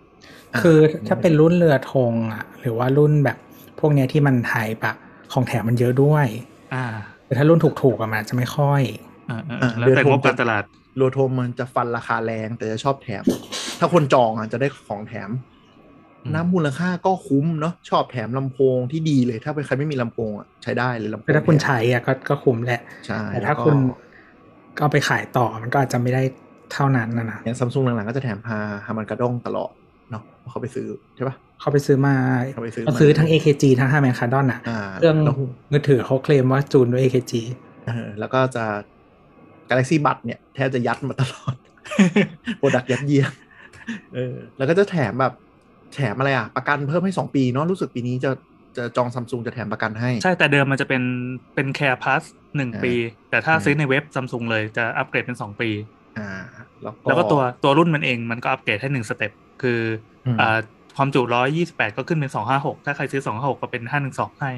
โอ้ก็คุ้มนะครับก็คุ้มแต่ก็ดูราคามันก็แพง คืออย่างนี้เวลาเราซื้ออะคือเราเราใช้เวลาพิจารณานานมาก เรามีกฎอืมอยู่อย่างหนึ่งว่า ถ้าสมมติเราจะเล่นเอ่อใช้มือถือรุ่นท็อปต่อไปอย่างเงี้ยหนึ่งอืมปีอะเราจะอืมลองเบรกดาวดูว่า สุดท้ายแล้วเราจะจ่ายมือถือเนี่ยเหมือนเหมือนเป็นค่า subscription ของมือถืออ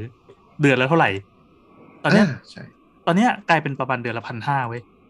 ในการที่พอรุ่นนี้มันตกรุ่นไปแล้วก็ปีปีหน้ามันก็ออกใหม่อ้าวเท่า iPhone แล้วเดือนละพันห้าเนี่ย ก็เท่าไงก็ iPhone ถูกกว่าไอ้นี่มันโน้ตนะเว้ย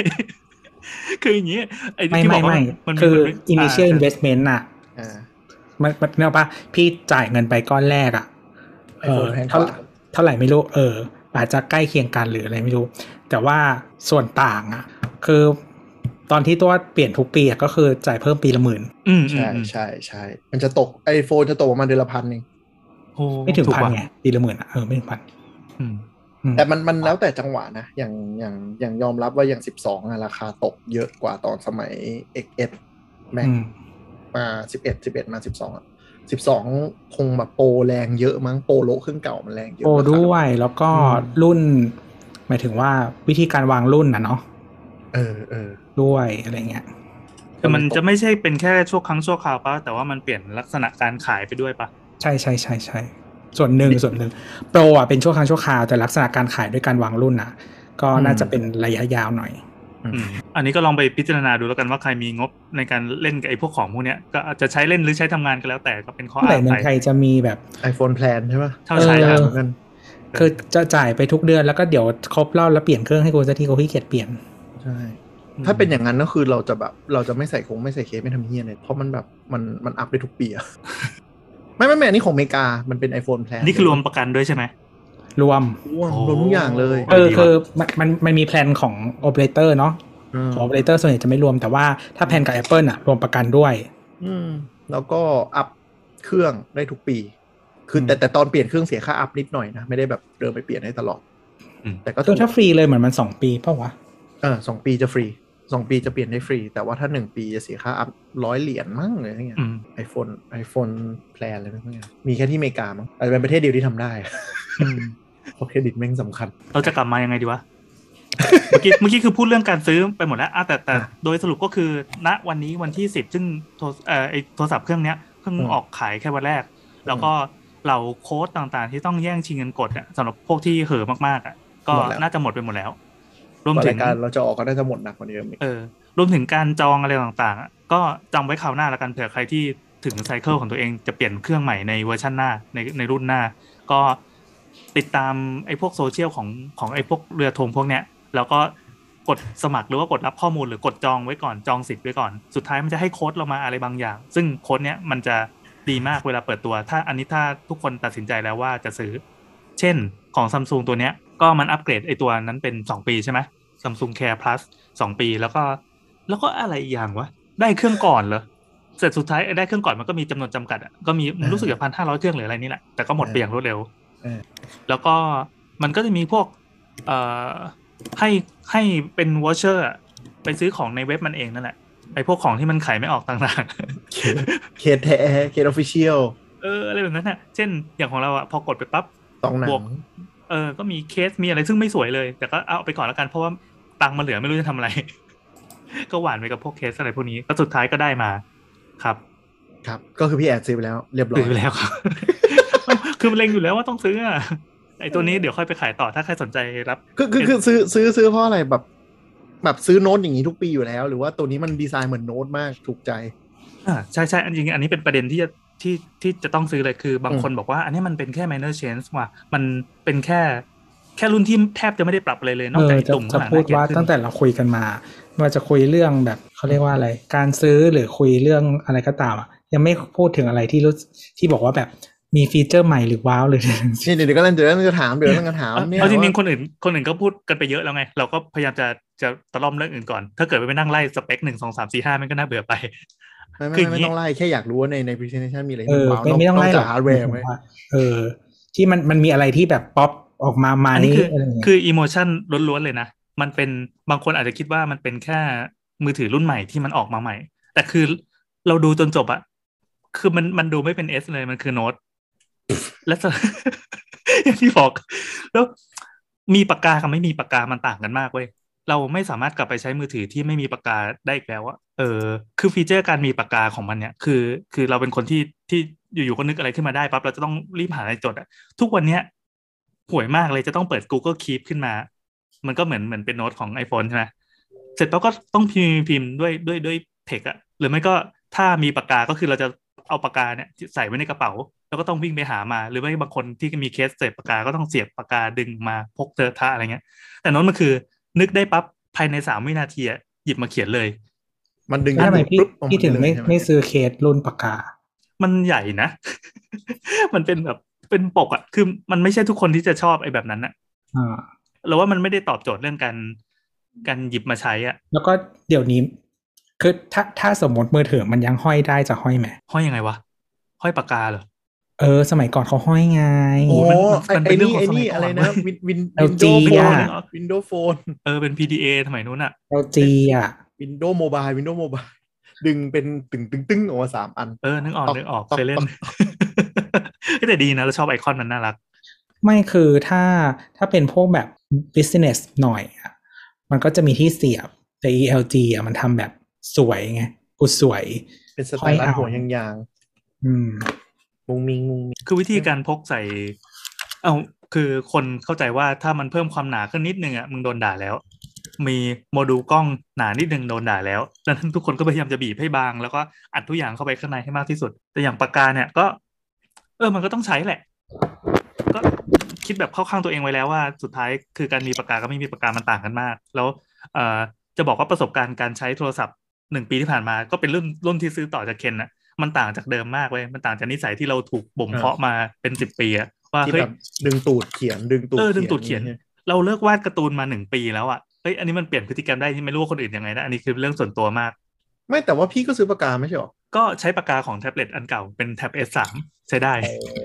แต่มันมัน compat กันหมดเลย แต่มันไซส์มันใหญ่ๆใหญ่อ้วนว่าเออใช่ใช่แต่มันดีนะคือ ถ้าเราไม่ได้คิดจะใส่ในตัวเครื่องมันอะ ถ้าเอ้ยจำเป็นขึ้นมาก็แค่เอื้อมไปหยิบในเป้ในกระเป๋าเนี่ยอือืแต่มันก็จะมันจะไม่ใช่ความที่เฮ้ยแบบนั่งขี้อยู่แล้วนึกออกแล้วก็เขียนทันทีอะอ่านึกออกซึ่งเรามีแล้วสิ่งนี้อยู่เยอะ แล้วตัวปากกาโน้ตมันก็ฟังก์ชันมันเยอะมากกว่าแค่การเขียนด้วยไงใช่ไหมเออใช่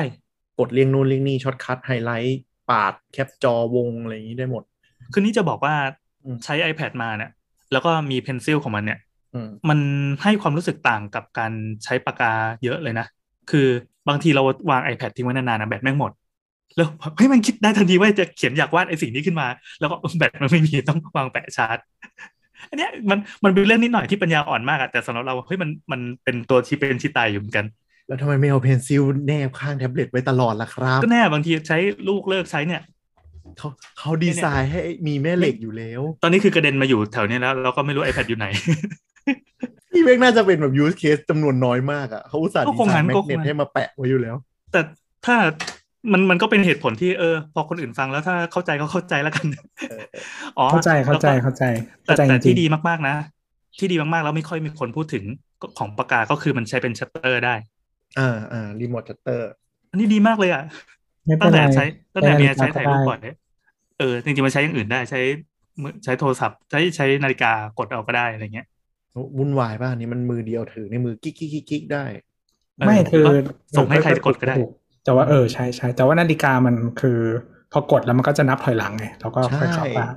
อืมนาฬิกามันไม่ practical เว้ยสมมุติเราจะแบบอะเซลฟี่อย่างนี้ใช่ไหมคือมือถือหลังๆอะมันเซลฟี่ยากขึ้นเพราะมันใหญ่ มันควายอืกมดลำบาก เพราะฉะนั้นถ้ามันมีชัตเตอร์ตรงนี้มันก็ช่วยได้เยอะเลยอืมผมเข้าใจอยู่ ก็ดีก็เป็น killer feature อีกตัวหนึ่งอ่ายังแล้วไงมันต่อมีอะไรนะไม่แต่ใหม่ว่าไหมถ้าถ้าถ้าคือ เออ แต่ว่าถ้ามันไม่ต้องพกกันเนาะแต่ว่าถ้าใครใช้บ่อยอะ ก็ไปซื้อชัตเตอร์บลูทูธมาค่ะ หายโคต้องพตกรไงหายโคตรง่ายเลยต้ชัอตงเตอร์พบกลูไงทูธอันเม็ดๆเนี่ย เราหายประจำเลย เออมึงใช้นาฬิกาไปเคนวันก่อนโดยสวันรุก่ปอนก็โดยวันส่ก่วอนนถ่ายรูปกับมีเพื่อนของวันก่อนถ่ายรูปกับเพื่อนที่บ้าน แล้วก็แบบเขาเรียกว่าอะไรอะ เออคนเยอะใช่ไหมแบบภาพหมูอะไรเงี้ยกินข้าวกันตอนปีหลังปีใหม่อะไรเงี้ย เออ แล้วมันมันมีทีวีอยู่ข้างหน้าพอดีอะ ก็เลยเอากล้องตั้ง แล้วก็เปิดภาพไปที่ทีวีเอามึงดูหน้าไปเลย อยากดูกัน อยากเห็นว่าจะ pose ยังไง แล้วเดี๋ยวกูกดในนาฬิกา เออก็ได้นี่หว่านั่นแหละครับ ก็เปิดเปิดมือถืออะแล้วก็ AirPlay ใช่ไหม AirPlay Mirror ขึ้นไป บนทีวี แล้วก็กดด้วยนาฬิกาทำได้ครับทำได้ทุกยี่ห้อแหล้วครับ บอกแล้วอย่าไปพูดถึงยี่ห้อนั้นบ่อยมากไม่เราเราใน presentation น่ะนอกจากนอกจากแบบ ตัวฮาร์ดแวร์มันมีมันมีอะไรเจ๋งๆ feature อะไรเพิ่มมาเพิ่มมาปะเราขอไล่ลิสต์เลยแล้วกันนะอะเมื่อกี้ได้ที่บอกว่าเปิดมามีปั๊บนี่มันไงเป็นรูปอัปเดตแพชนานกว่า Google เออเออเออเออค่อยว่ากันเอาเอาเอาในอะ present โอเค เราเราไล่ที่คือพอเวลาเขามีมีไลฟ์ก็เปิดดูแล้วก็แคปแคปแคปไว้ ตัดไอ้พวกที่มันเป็นสิ่งที่ชาวบ้านเขาคุยกันหมดแล้วแล้วกันนะอืมก็เดี๋ยวนะดูดีไซน์กล้องคือมันคือการเปิดตัวกล้องเว้ยในเน้นหนัในกหน้าที่กล้ตาองของมือถือเลยใช่ปะ กล้องเลยพูดแต่กล้องอย่างเดียวเลย และเออเป็นกล้องที่เน้นขายความสามารถในการถ่ายตอนกลางคืน คือเรายังไม่เคยจับของจริงเราเลยไม่กล้าอวดว่ามันดีอย่างที่เขาพูดจริงหรือเปล่า แต่เราก็เชื่อว่ามันต้องดีมันมันอวดมากๆเลยอะคือทุกแบรนด์ก็จะขายกันอยู่แค่นี้แล้วล่ะกล้องดีกล้องดีกล้องดีเนี่ย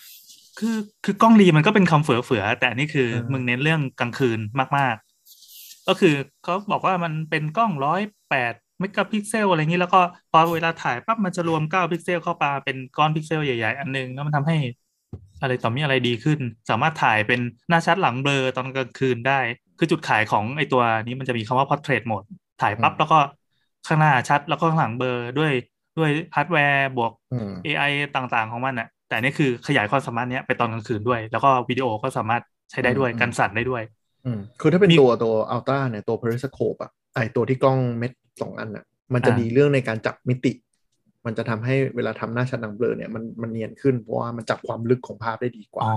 คือคือมันเป็นกล้องคู่ที่วัดความต่างความลึกเนี่ยเหรอได้ตัวมันเป็นคุณสมบัติของ periscope อยู่แล้วอ๋ออืมนอกนั้นอะไรวะ S Pen เอ้ย S Pen S Pen สำหรับคนที่ตาม ก็คือ อืม คือปกติ S Pen อะ มันเราเราเทียบกับ iPad iPad มาตลอดนะ iPad มันดีมาก ตรงที่ว่ามันเข้ามือขนาดมันพอดีอืม แล้วน้ำหนักมันพอดีในขณะที่ S Pen มันมันเล็กมันเอาไว้แบบเอ้ยนึกอะไร แล้วก็จดทันทีเหมือนเราจับตะเกียบอะเล็กๆบงมันคือผสๆไตบางๆลัสก็เขียนแหละ to be fair มันก็อ่าไมันคือสไตลัสออเพราะมันพยายามจะบางสไตลัสให้เท่ากับโทรศัพท์อะในเออขณะที่ก็เพนมันซิลมันใหญ่ไม่ได้อะโทรศัพท์มันก็ใหญ่ที่สุดเท่าที่จะได้ละอืมเออบางทีก็ถ้าใครที่อยากจับให้มันอ้วนๆพอดีมือก็ไปซื้อตัวเสริมของที่มันมากับแท็บเล็ตก็ได้ หรือไม่ก็มันก็มีอืมไอ้พวกแยกขายอะ ก็พกพกแยกแบบพี่แอนอะได้ได้อันใหญ่เออเขาบอกว่าตอนเนี้ยความหน่วงของมันคือน้อยลงหลายเท่ามากอีกแล้ว แต่เดิมมันมันลงมาถึงระดับ 9 มิลลิเซคันปะมันน่าจะเป็นหน่วยนี้นะ ตอนนี้เออไม่รู้คือเหลือ 2.3อะซึ่งตอนที่มันขยับจากเท่าไหร่ไม่รู้ลงมาเป็น 9 เนี่ยเราว่ามันมหัศจรรย์มากแล้วนะ เรายังประความจำความประทับใจในการเขียนบนหน้าจอมันได้ มันต่างจาก Pencil เว้ยอืม Pencil มันจะมีความหนืดนิดนึงอืม นิดนึงแต่ว่าไม่รู้ว่ามันเป็นที่ฮาร์ดแวร์หรือว่ามันเป็นตัวที่แอปพลิเคชัน แต่ตัว S ฮาร์ดแวร์ Pen น่ะเหรอ ก็มันใช้บลูทูธอ๋อเหรอเออเออมันก็สมควรนะสำหรับคนที่ที่ อ่า นึกภาพว่าเราฝนฝนภาพฝนสีระบายสีปุ๊บปุ๊บปุ๊บหรือว่าเขียนอะไรที่ต้องการใช้ความเร็วสูงสูงๆอะเป็นเลคเชอร์หรือเป็นอะไรก็ตามอะตัว S Pen จะติดมือมากกว่า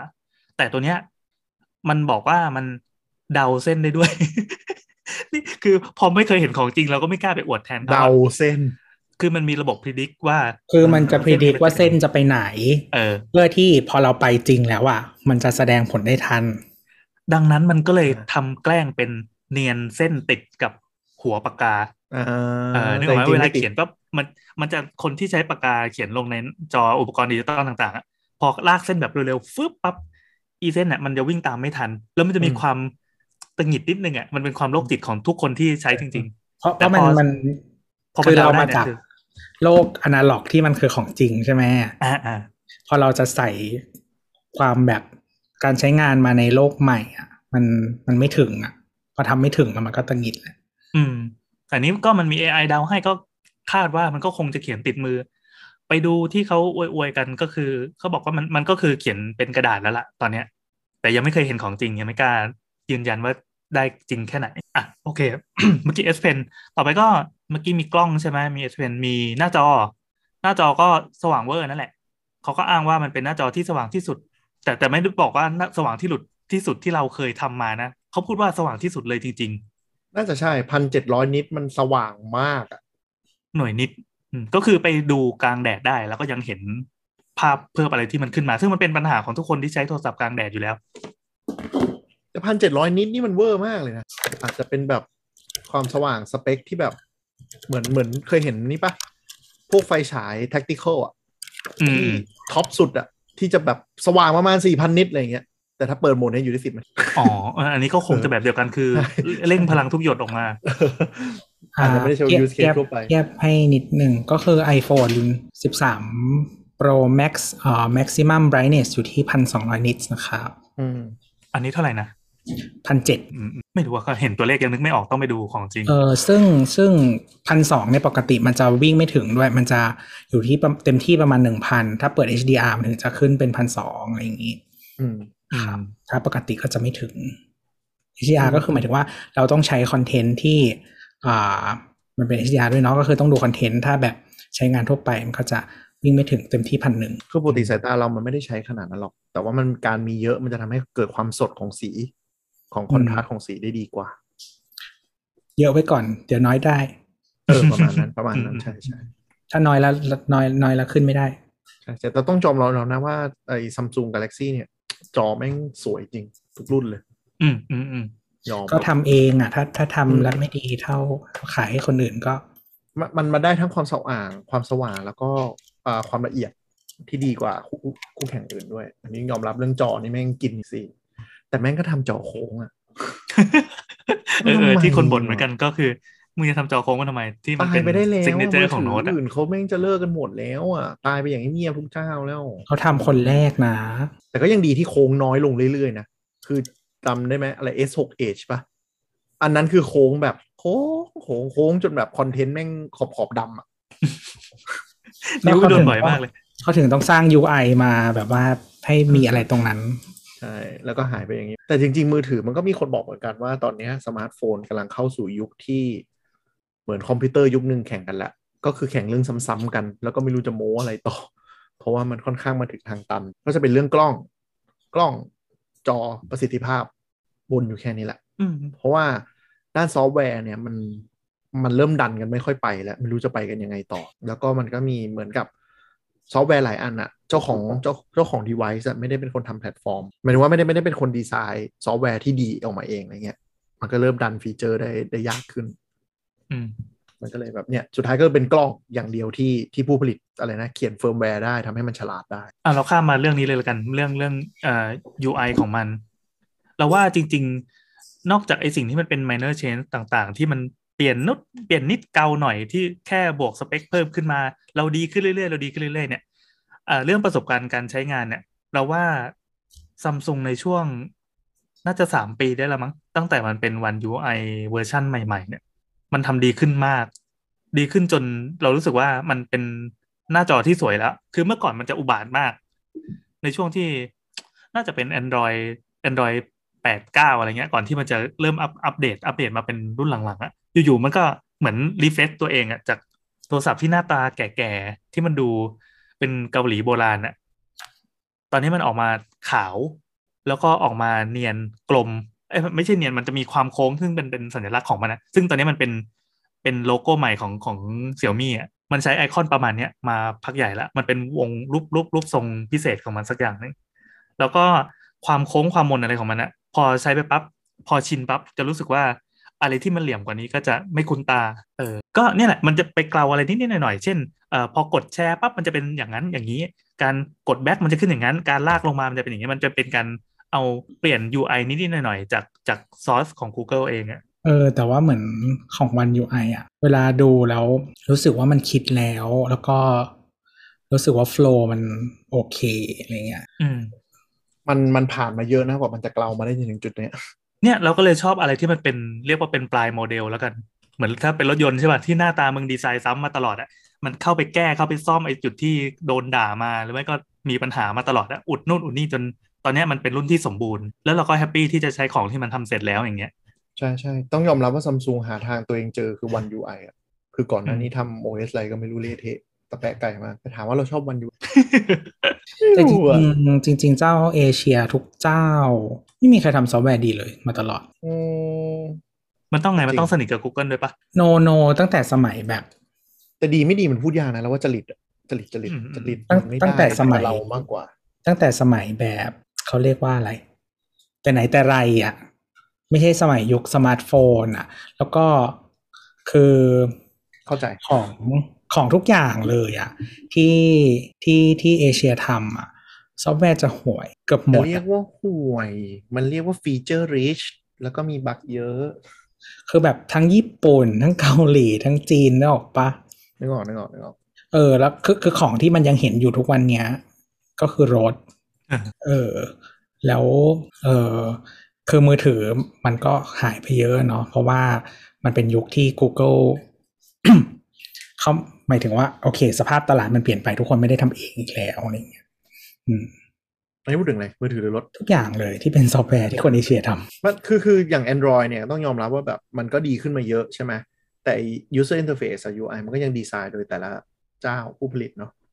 แล้วเราก็จะค้นพบว่าผู้ผลิตฝั่งเอเชียเนี่ยจะชอบเยอะเยอะเยอะเยอะเยอะเยอะไว้ก่อน อะไรอย่างำเงี้ยแต่ตอนนี้ก็เหลือแต่ฝั่งเอเชียหมดแล้วอะ Apple ไง Apple มันไม่ใช่ใช้ Android ก็จริง ๆ จริง ๆ ต้องบอกว่าคนที่ใช้ Android hardcore ที่เป็นฝั่งตะวันตกเขาก็นั่นแหละ โมลงยังโมลง OS Open Source อะไรของเขาอันนี้ก็ก็จะซื้อนี่แหละ รุ่นที่มันมาตรฐานหน่อยใช้ Snapdragon ใช้อะไรพื้นฐานซัมซุงมาแล้วก็โมลงหรือว่า OnePlus แล้วก็โมลง แล้วตอนที่ OnePlus เนี่ยที่เขาเราเล่าเล่าไปตอนแล้วแล้วเนาะกลับไปเป็นอยู่ Oppo ก็คือแบบพวกนี้ใจสลายมากจากแบบ อะไรนะ สิ่งที่กูมีอันเดียว ในตลาดตะวันตกที่กูจะไปโมง่ายๆ ตอนนี้ก็ระเหยไปแล้ว เนี่ยรวมร่างแล้วเปลี่ยนชื่อแล้วเนี่ย ชื่ออะไรเออนะเห็นไหมชื่อใหม่ ก็คือ Oppo Oppo S ตอนแรกไอ้มันชื่อ H2O H2O เออ Oppo ตอนแรกมันชื่อ Color ใช่ไหมอ่าแล้วก็ของ OnePlus ชื่อ Oxygen HUOS อืมมึงเติมเละเป็นขี้อะเป็นน้ำอะมีออกซิเจนไงมันก็เป็นน้ำดิรอมันออกมาห่ออย่างเงี้ยอย่างเงี้ยมันขี้โม้ได้เยอะ เนี่ยขนาดบอกว่าจะรอ stable ก็ต้องรอนู่น major Android update ปี 2022 ซึ่งตอนนี้ก็กลายเป็นแบบไม่น่าวัดดวงเลยอะเพราะไม่รู้มันจะออกมาแต่กลับมาที่ซัมซุงก็คือเรารู้สึกว่าแบบ UI มันกระตุ้นกระตุ้นทั้งทีวีทั้งอะไรเลยอะสีสดโอ้สดของของ Google ก็อื้อหือเราว่า Google มันการ์ตูนแต่มันสวยกว่าว่ะแต่นั่นแหละมันว่าไม่ได้ อันนี้รู้สึกอย่างหนึ่งว่าเป็นความเคยชินของการที่อยู่ตลาดตะวันตกเลยอะคือนึกออกปะเพราะว่าแบบคนเอเชียเวลาเขาคงมี focus group แหละแล้วเขาคนพบว่าแบบแบบเนี้ย ตลาดตอบรับดีกว่าหนูนี้เราทวิตไปเรื่องแบบทำไมคนเอเชียชอบไลฟ์นี่ไงโคตรจริตใช่มันอย่างอะเงี้ยจริตมันอย่างนี้จริง ๆ คือ เราน่าจะคุยคุยไปตอนแรก ๆ เลยมั้งที่เราบอกว่าเว็บอย่างแบบ เราเข้าไป Taobao หรือ AliExpress อะเนาะมันแบบไม่สามารถจะรกไปได้มากกว่านี้แล้วอะแต่ผลตอบรับคือคนเอเชียก็ชอบ เพราะว่าเยอะๆเยอะๆเยอะๆเยอะๆกูคลิกไปนู่นไปนี่ไปนั่นคุณเข้าไป Lazada ทุกวันเนี้ย pop-up เด้งนู่น pop-up ขึ้นกลางจอ splash screen เข้า แป๊บหนึ่งเล่นเกมกูตรงนี้ก่อนสิอ้าวตรงนี้มีไอ UI ให้เลือกแบบเยอะใช่ไหมแทนที่จะแบ่งหมวดไม่มีถ่ายเอาสิบร้อยไอคอนเรียงกันแนวนอนอะไรอย่างเงี้ยคือมันมันคง test แล้วมันคง work แหละเพราะว่าไม่ได้ เราอาจจะกลายเป็นคนส่วนน้อยไงใช่ไหมจริงๆก็ต้องก็ต้องขอบคุณ Apple นะที่มันดังแล้วมันทำให้เห มือนช่วยมาง้างรสนิยมโลกนิดหนึ่งมึงมึงช่วยหันมาทางนี้หน่อยเห็นความคลีนเห็นความอะไรของกูไหมคือโลกก็โดนดึงไปแนวแนวมินิมอลระดับหนึ่งอืมแต่ก็ยังต้องดูตลาดด้วยว่าเลเวลไหน มากลับมาเรื่อง UI อีกทีหนึ่งคือเออมันมีปัญหาอยู่อย่างหนึ่งเว้ยที่ผ่านมาคือฝั่งอืม Android เนี่ย ตัวไอ้ฝั่งน่าจะเป็นไม่แน่ใจว่ายี่ห้อเป็นไหมอืมอย่างซัมซุงอะมันจะมี in app brow เอ่อ in app camera อืมคนละเรื่องกับเบราว์เซอร์นะ in app อืม camera ก็คือตัวกล้องแอปกล้องปกติอะ เวลาเราถ่ายเนี่ยเข้ากล้องปุ๊บมันจะเป็นกล้องที่ full function อะที่ดีเลือกเลนส์ได้แล้วก็มีอะไรได้อืมแต่ถ้าไปเข้ากล้องของมันเช่น กล้องของ messenger กล้องของ TikTok อะไรเงี้ย มันก็จะเป็นกล้องอีกแบบที่ที่มันเอามาสวม ที่แม่งอุบาท เออ แล้วมันอุบาท แล้วจะใช้จริงไม่ได้ เช่นอ่าในคือในที่นี้เวลามางานเปิดตัว คุณคุณ YouTube เขาก็จะมาหนึ่งคนมานั่งบอกว่าเออเนี่ยตอนเนี้ยเราจับมือกันแล้วนะ เราได้กันแล้วนะ เราจะพัฒนาเรื่องกล้อง เช่นคุณสามารถถ่าย YouTube Shots ได้เลย หรือไม่ก็ส่งดูโอซึ่งไม่มีไม่เห็นมีใครส่งกันเลย ได้อย่างดี ในขณะเดียวกันเขาก็มียกตัวอย่างอันอื่น เช่นแบบพวก Snapchat พวก TikTok พวกอ่า Instagram Story ซึ่งอันนี้เป็นเรื่องใหญ่มากเว้ยAndroid จะโดนบูลลี่ตลอดว่า story แล้วออกมาภาพเละใช่ แล้วเราก็ยังไม่ได้พิสูจน์ คือมีคนที่บุกเข้าไปที่ shop Samsung วันเนี้ย เพื่อเอาไปบอกใน community ว่าตกลงมันถ่าย story ได้ดีจริงหรือเปล่า ดีขึ้นจริงหรือเปล่าอ่าความเปลี่ยนเปลี่ยนแปลงก็คือแต่เดิมที่มันใช้กล้องอะไรก็ไม่รู้อะคือพอเข้าเข้ากล้องในแอปอะมันจะเป็นอะไรก็ไม่รู้ของมันใช่ไหมซึ่งเหมือนคนที่เป็น developer อะเขาก็พยายามจะใช้กล้องตาม API ที่ให้มา แต่อันนี้ก็คือสามารถเลือกเลนส์ได้ สามารถนวัตกรรมสามารถใช้ความสามารถต่างๆ ของไอ้ตัวกล้องที่มันควรจะเป็นมาตั้งนานแล้วอะได้ของตัวซัมซุงเอง แต่ภาพ TikTok ยังเหี้ยเหมือนเดิม อันนี้ไม่รู้นะเขาอันนี้มามาจากเสียงชาวเน็ตท่านหนึ่ง แต่เรายังไม่รู้ว่าจริง ๆ แล้วพอมันออกมาเป็นยังไงเป็นยังไง คือเราก็ไม่รู้ว่าเขาไปเป็น test ได้ลึกถึงขนาดไหนว่าไปยืนเล่นใน shop แล้วก็ไป login เขาเงี้ยเหรอไม่รู้ไม่รู้ไม่รู้ ต้องรอดูต้องรอดู เออต้องรอดู แต่ก็ถ้าใครที่ฟังแล้วถ้าเกิดว่าได้เครื่องเร็วก็ลองเทสให้ดูหน่อยนะครับว่าตกลงมันถ่ายสตอรี่ได้ดีหรือเปล่าเพราะมันเป็นเรื่องที่ชี้เป็นชี้ตายจริงๆ กับกับคนที่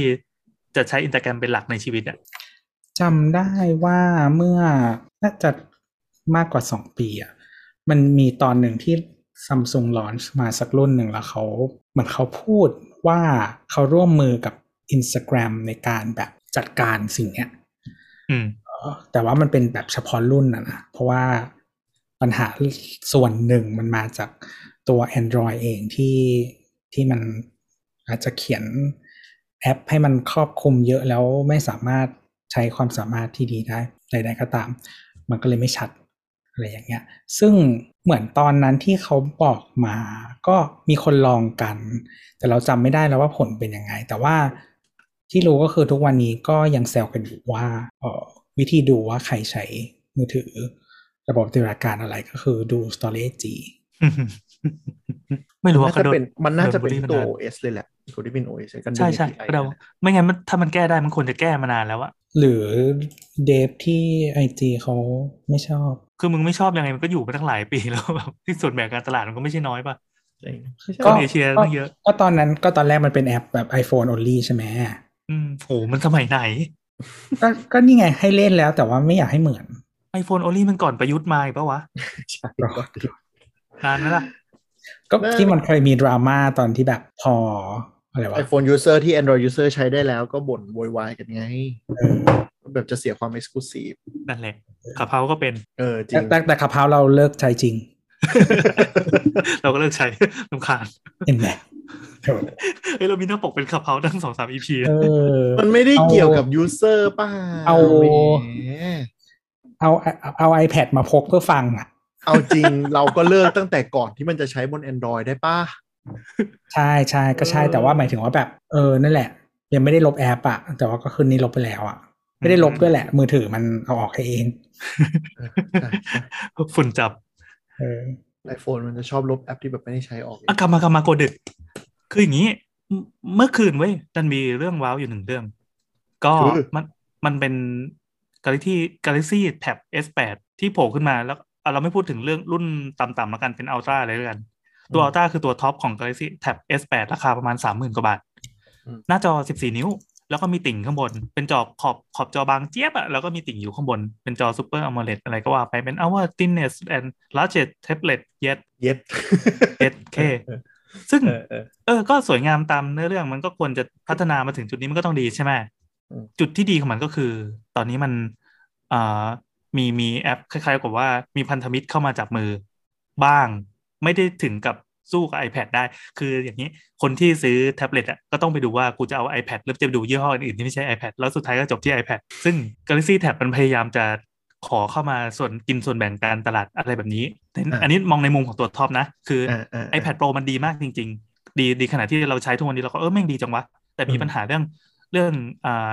เรื่องสิ่งที่ Android ทำไม่เอ้ยไม่เหมือน Android อะคือเราอืมเราเราธรรมชาติจะอยู่ฝั่งนี้เช่นอืมเราตัดต่อวิดีโอหรือเราทำ Presentation หรือทำอะไรต่างๆ ที่มันต้องใช้ร่วมร่วมกับไฟล์จำนวนมาก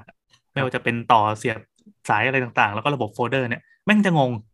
แล้วยิ่งไฟล์โคตรใหญ่หลายหลายๆเทเลไบต์อะมันทำลำบาก ปรากฏว่า Luma Fusion มันเป็นแอป ตัดต่อวิดีโอที่โคตรดีมากอืมๆดีแบบดีกระโดดกระเด้งอะแล้วก็ใช้ใน iPad มาตลอดอะตอนเนี้ยมันเข้าแล้วอืมเออแล้วก็ ถ้าอย่างฝั่งแอปวาดรูป อันนี้คือฝั่งฝั่ง creator นะ ฝั่งแอปวาดรูปก็จะมีชื่อ Clip Studio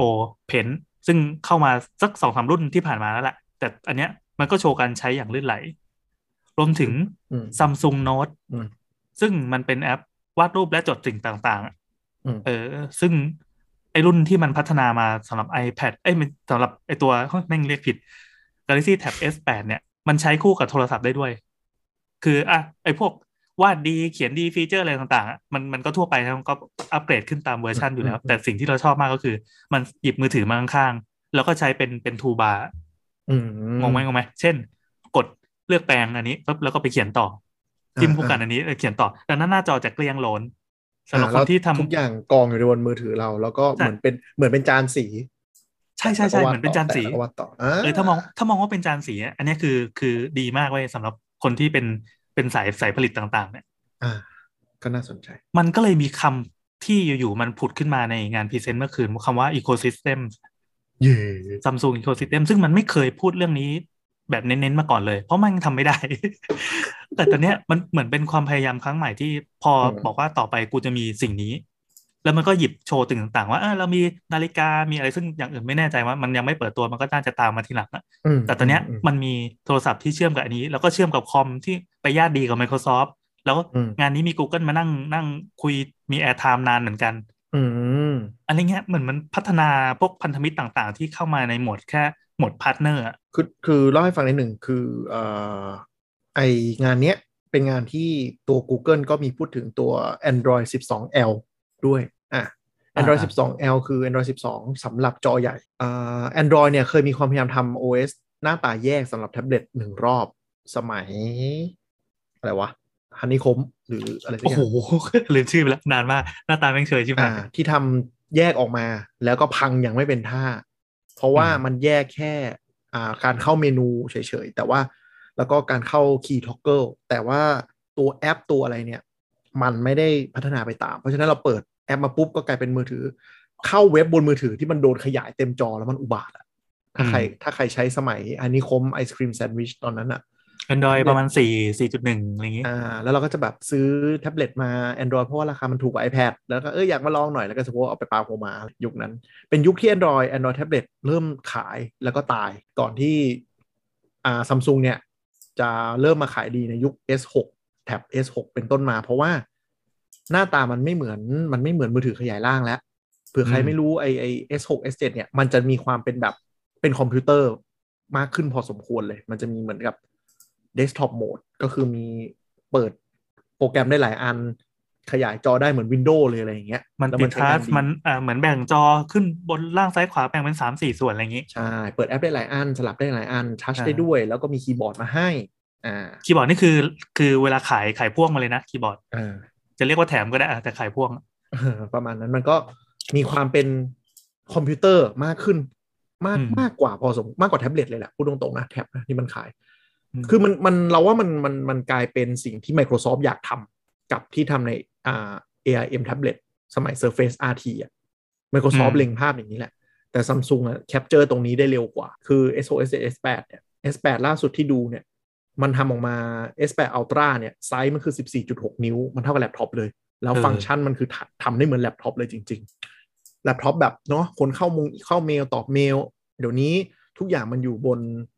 บน Google Doc ใช่ไหมเราก็เข้า Google Doc ผ่านอันนี้ แล้วก็โหลดแอปมาในตัวมันทำงานในออฟฟิศได้หมดได้เกือบหมดจริง ๆ แล้วก็อันที่มีคนชื่นชม S8 Ultra พอสมควร และด่า Apple ก็คือ นี่แหละติ่งที่ MacBook Pro ควรจะเป็นโว้ยแค่นี้ก็พออืมกล้องอะ มันแค่นี้ก็พอทำไมต้องทำออกมาสลึกอะไรอย่างเงี้ยตอนออกงานอะมีคนแซวอยู่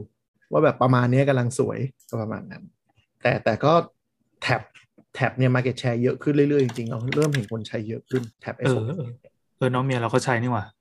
ใช่เดี๋ยวก่อนแล้วปากกามันก็เก็บไว้แปะไว้ด้านหลังเนาะแล้วก็มีแค่ฝาพับอันหนึงมันก็ฟังก์ชันโอเคละไม่ต้องเสียบเพื่อชาร์จไฟนะครับ ไม่จำเป็นเลย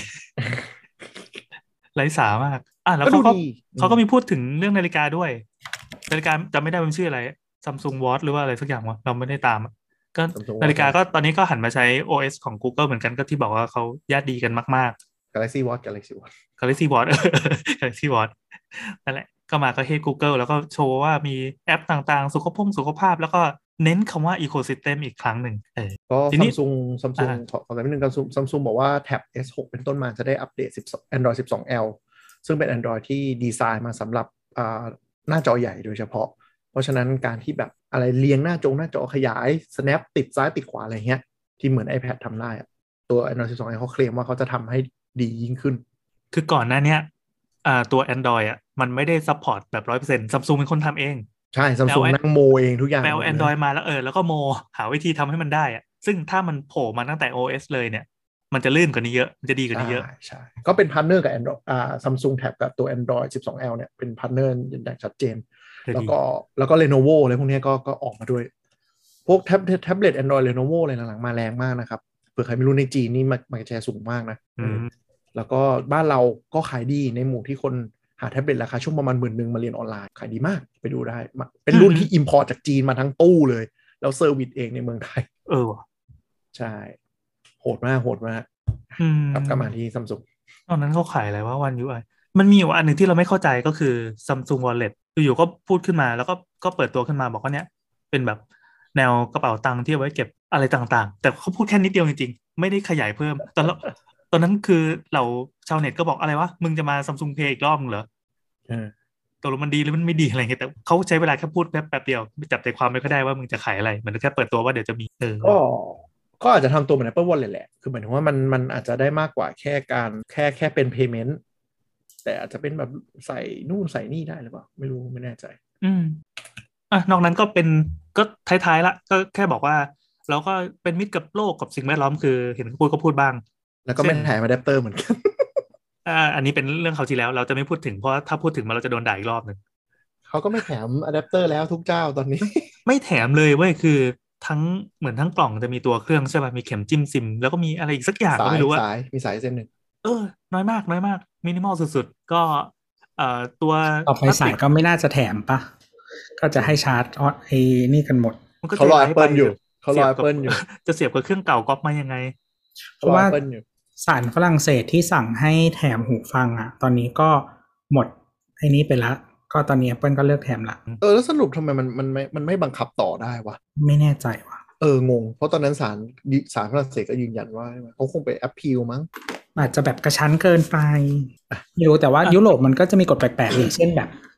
ที่อิตาลีของทุกอย่างมันประกันสองปีอะไรอย่างเลยออสเตรเลียด้วยออสเตรเลียต้องมีคำประกันสองเพราะฉะนั้นเวลาถ้าคุณซื้อ Apple Care Plus ราคาเท่ากันแต่ว่าได้ประกันน้อยกว่านะฮะอืมแล้วก็ ประเทศพวกนี้ส่วนใหญ่จะราคาเครื่องแพงกว่านิดหน่อยประมาณสิบเปอร์เซ็นต์เป็นค่า cover นี่แหละค่าประกันอะมาต่อก็คือเขาจะเน้นคือเราก็ไปภพลัษณ์ซื้อที่ฝรั่งเศสเสร็จแล้วก็มาอยู่อิตาลีแล้วก็จะได้ของถูกโอ้ยกลับมาก่อนเขาเน้นภาพลักษณ์ว่าตอนนี้ก็เรารักโลกก็ใช้พลาสติกตั้งห้าสิบตันเลยมั้งเป็นพลาสติกขยะที่อยู่ในทะเล เป็นพวกแหพวกอวนที่ไปติดเตาติด ปลาวาน ติดปลาโลมาอะไรเงี้ย รวมถึงแพ็กเกจต่างๆ ก็เป็นกระดาษรีไซเคิลร้อยเปอร์เซ็นต์นะอะไรเงี้ยซึ่งซึ่งสำหรับผู้บริโภคก็อืมอืมโอเคโอเคเจ้าดีเจ้าดีแต่ไม่มีคนตบมือเหรอแบบตอน Apple อะ ไม่มีนี่มันเป็นเทปหมดเลย พูดแข็งๆแบบไม่มองกล้องด้วยอ่านสคริปต์อะคือไม่คือแบบอย่างบางเขาเรียกว่าอะไรเหมือนพวกซิทคอมอะอ๋อพูดเสร็จว่ามีกดหาเออคือเสียงปรบคือมือปลอมมันจะใส่แบบ เขาเรียก laugh track เข้ามา เออ ซึ่งซึ่งเคยมีคนทำวิจัยแล้ว laugh track ทำให้คนหัวเราะจริง อืมๆมันจะได้แบบพยายาม อ๋อ นี่คือมุกเหรอ อะไรอย่างงี้อืมอืมอืมนี่คือพันช์ไลน์ใช่ไหมอืมแต่หลายเรื่องอะ รู้รู้ใช่ป่ะว่า laugh track อะ บางทีแบบมันเนื่องจากมันเป็นแบบฟรี IP ที่แชร์ในวงการบางทีมันเก่ามาก เก่าแบบบางทีแบบ 40 ปีอะไรเงี้ย ใช้กันจนแบบเกลือมันก็เลยมีแบบมีคนแบบทำทำแฟกเช็คว่าแบบ มึงรู้ไหมบางเรื่องที่มึงดูอะคนที่หัวเราะหัวหน้าจะตายหาไปหมดแล้วก็ได้นะไม่น่ากลัวคุณดีนังได้ยินเสียงหัวเราะของคนตายนะอะไรอย่างเงี้ยเออยี่หลอนเลยอะกลับมาอ่าโอเคก็โดยสรุปก็จบด้วยแค่นี้ละมั้งที่เหลือก็เป็น MV แต่เต้นเต้นแต่เต้นแต่งานซัมซุงอะ ทุกปีต้องเปิดด้วยผู้บริหารเกาหลีที่พูดอังกฤษไม่ชัดเออใช่ใช่คุณดีเจโก้ตอนนี้ใช่เขาเปลี่ยนเป็นอีกคนหนึ่งแล้วเขาเปลี่ยนเป็นอีกคนหนึ่งแล้ว แต่ก็เขาไม่ก็ใช่เหพมือนยากัยามนจะพูดให้ชัดแหละ แต่ก็พยมันก็มีความแบบเดินๆนิดนึงตลอดเวคืลาอแต่คราวนี้เขาผมมันนิดเดียวนะเราว่าพรีเซนต์ปีนี้ทำได้ดีกว่าปีที่แล้วมาก อาจจะมีคนทักก็ได้แบบ work from home แล้วอะไรอย่างงี้ไม่ต้องมานั่งแบบก้มหัวผู้บริหารเกาหลีอืมอืมตัดออกไปแล้วกันเลย คงหลายเทคอยู่ แต่กระแสตอบรับตัว S 22 Ultra ค่อนข้างดีนะ แล้วทุกคนก็บอกว่าแบบโน้ตที่ทุกคนต้องการมันกลับมาแล้วอะไรก็ไม่รู้ทุกสำนักเลย มึงไม่ขายโน้ตเออถือทุกสำนักเลยแต่ว่าแต่แบบเข้าใจเขาแหละเข้าใจเขาแหละแต่ไม่ชอบเนอะ ก็อะนั่นแหกละระแสดีนะ กระแสดี เพราะว่าจริงๆเผื่อใครไม่รู้ไอ้ Galaxy S มันเป็นมือถือที่แบบขายค่อนข้างดีในตลาดตะวันตกอ๋อมีคนใช้คือฝเยรั่งอะก็ระดัใช้บด้วยใช่มีคนเออใช้เยอะระดับ ถึงแม้ว่าแบบมันอาจจะแพ้ iPhone เป็นทุ่งอะแต่ก็แต่ก็ถือว่าเป็น top top ของ Android อืมเพราะท็อปว่าก็ top สุดแล้วมันโชคดีด้วยที่หัวเว่ยมันโดนเตะตัดขาไปไง อ๋ออ่าไม่งั้นหัวเว่ยซีรีส์ P ก็จะแรงคู่คี่กันตามมาเลยช่วง P 20เนี่ยคู่คี่กันตามมาเลย ในแต่ตอนนี้จีนมันเนี่ยอะไรอะอะไรขายดีสุดอะจีนจีนเหรอ รู้สึกจะเป็นไอ้ BKK นี่แหละไอ้หมายถึงว่าไอ้แก๊งเป็นตระกูลนี้ Vivo เป็นเสื้อเออเป็นตระกูลนี้ใช่ไหมแต่พอน่าจะรู้สึกน่าจะ oppo นะอะอินอินเจ้าอันดับหนึ่งเดียวกัน vivo อันดับสองเออ oppo อันดับสามอืม honor honor ก็คืออืม huawei อันดับสี่ xiaomi อันดับห้า apple แต่ market share market share มันเริ่ม consolidate มากขึ้นก็คือ อันนี้เราเราเปิดเว็บเร็วๆนะไม่รู้ไม่รู้ accurate ขนาดไหนก็คือ Q1 ปี 2020เนี่ย vivo อันดับหนึ่งอยู่ที่19%แล้วก็เป็น arthur อะแบรนด์เล็กๆ33%แต่ปัจจุบันอะ arthur เหลือแค่15% vivo ขึ้นมาเป็น23%คือ market share top 5 player ใหญ่ขึ้นเรื่อยๆ apple ก็ขึ้น xiaomi ก็ขึ้น honor ขึ้น oppo ขึ้นขึ้นหมดเลยทุกเจ้าขึ้นหมดแต่ว่า arthur อะเล็กลงแทนมันเริ่ม consolidate อะแต่ vivo oppo ถ้าคุณไปเมืองจีนนะ แม้ว่าคุณจะไปตลาดที่มันแบบบ้านขนาดไหนอะมีร้าน vivo oppo ทั้งหมดอยู่แบบหมู่บ้านบนเขายังมีร้าน vivo oppo เลยอืมเออใช่ไทยก็เป็นใช่ใช่ เออประมาณนั้น คือพอมันนับ market share มันนับมือถือรุ่นกลางๆลงไปล่างเยอะไงจำนวนดีไวแต่เอาถ้างี้เป็แล้วกันนคืออืมคือเราเราไปต่างจังหวัดไกลๆนะ อย่างแบบปลายๆของหนองคายอะไม่มีเซเว่นไม่มีอะไร แต่ร้าน oppo ต้องมา เออ ประมาณนั้นแหละ เดี๋ยวนี้มือถือมันสำคัญอะ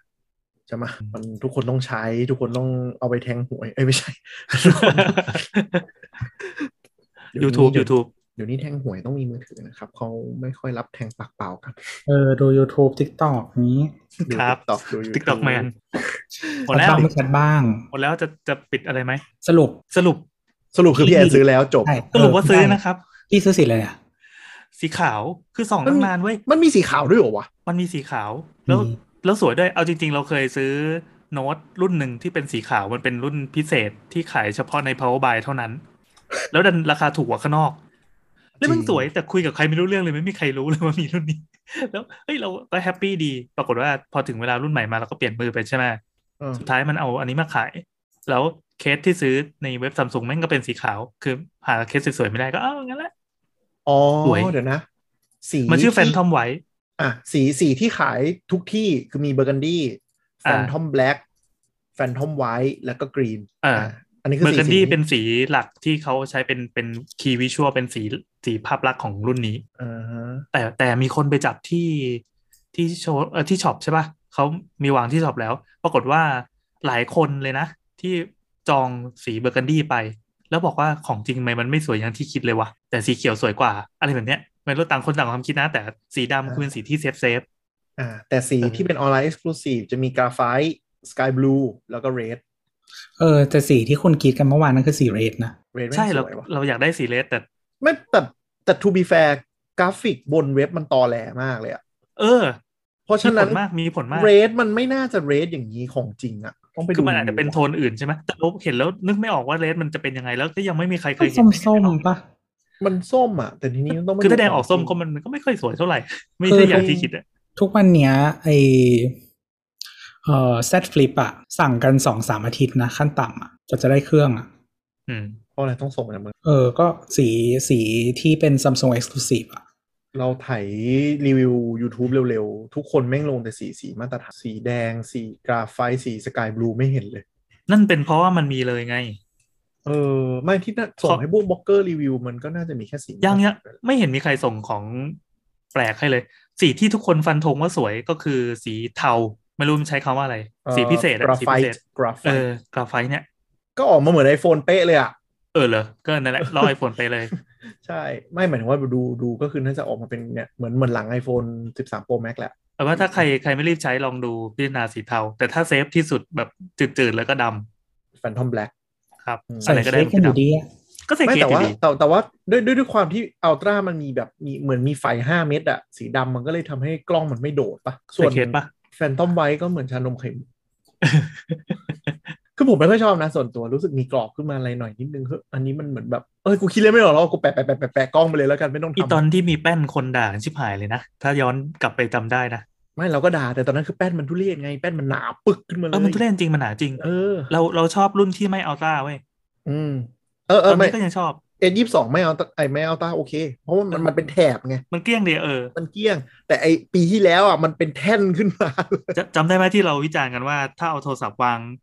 วางเอาหลังลงพื้นอะแล้วเอานิ้วกดอะมันจะกรึกกรึกกรึกกรึกคือมันโต๊ะขาไม่เท่ากันอะคือคือ S 2 1 Ultra เนี่ยเหมือนดีไซน์มาแบบเออช่างแม่งแล้วกันมึงไปหาเคสใส่แล้วกันไม่รู้กูทำไงแล้วอย่างนี้เลยอะเออ มันปูดขึ้นมาแบบ ด้านหนึ่งหนาแบบเอ้ยอุบาทแต่ทางยี่สิบสองก็จะมีคนเกลียดอีรูของมันอะ เพราะว่าตอนนี้มันไม่ใช่ไม่ใช่เป็นแพทเทิร์นที่วางรูอย่างสวยงามแล้ว อันนี้มันคือเอารูทุกอย่างมาเรียงเออแล้วก็จัดชิดซ้ายนะ ใช่ใช่ไม่คิดเลยเลย แล้วก็ดูจากทรงก็คือ คือคือต้องใส่เคสเลยอะเพราะไม่มี bump อะไรขึ้นมาให้เลยอะคือกล้องไม่ safe อย่างหนักเลยอะอืมอืมอ๋อจริง ๆ ลืมพูดไปเรื่องหนึ่งก็คือเขาอวยว่าไอตัวเลนส์ตัวชิ้นเลนส์ที่เขาใช้เนี่ยตัวกระจกที่ใช้ทำเลนส์กล้องอะเป็นกระจก อะไรสักอย่างของ Gorilla Gorilla Glass ที่มันสว่างใสสุดๆ แล้วก็สามารถถ่ายกลางคืนได้ดีขึ้นกว่าเดิม มีมีชื่อมีชื่อเรียกแต่จำไม่ได้ เออจำไม่ได้อ๋อดูแลวไอไอไอไอ periscope ที่เป็นหูดสองอันอันหนึงเป็นเซนเซอร์จริง อันหนึงเป็นอืมเป็นตัวรับภาพอันหนึงเป็นเลนส์แล้วก็อันหนึงวิ่งเข้าไป ไม่ได้เป็นกล้อง อืม เข้าไปนั่งดูในเว็บซัมซุงตอนนี้คือแบบแถมตอนนี้แถมทั้งหมด8ต่อนะครับ เออเมื่อวานยังหกต่ออยู่เลย อีกต่อที่8คือลด10%ซื้อจอมอนิเตอร์ซัมซุงเออ อะไรจริวะงๆมันเนี่ยจริงๆเมื่อคืนคือถ้าจะกดเอาอันนั้นก็ได้เหมือนกันนะ ถ้าใครที่คิดจะเอาจอซัมซุงหเฮ้รืยอจะเอาเฮ้ยพี่หูแอนฟังเอาอะไรลดฟรีสไตล์5,000นุ้ยนี่ไง เอาเลยโดนแต่ไม่ได้แน่เอาไงเลยว่ะแต่ไม่ได้เอาไง เอาเปะล่าเอาต้องเลือกเหรอ ต้องเลือกสิทธิ์เหรอ มันต้องกดพร้อมกับตอนซื้อเลย อ๋อ เอา TJN ไม่ได้มารีวิวหน่อยครับ อยากได้คอนเทนต์แมวอะสองอันนะสองอันครึ่งแสนโดนพี่ค่าแน่นอนพอแล้ว พอแล้วอะก็ ก็เป็น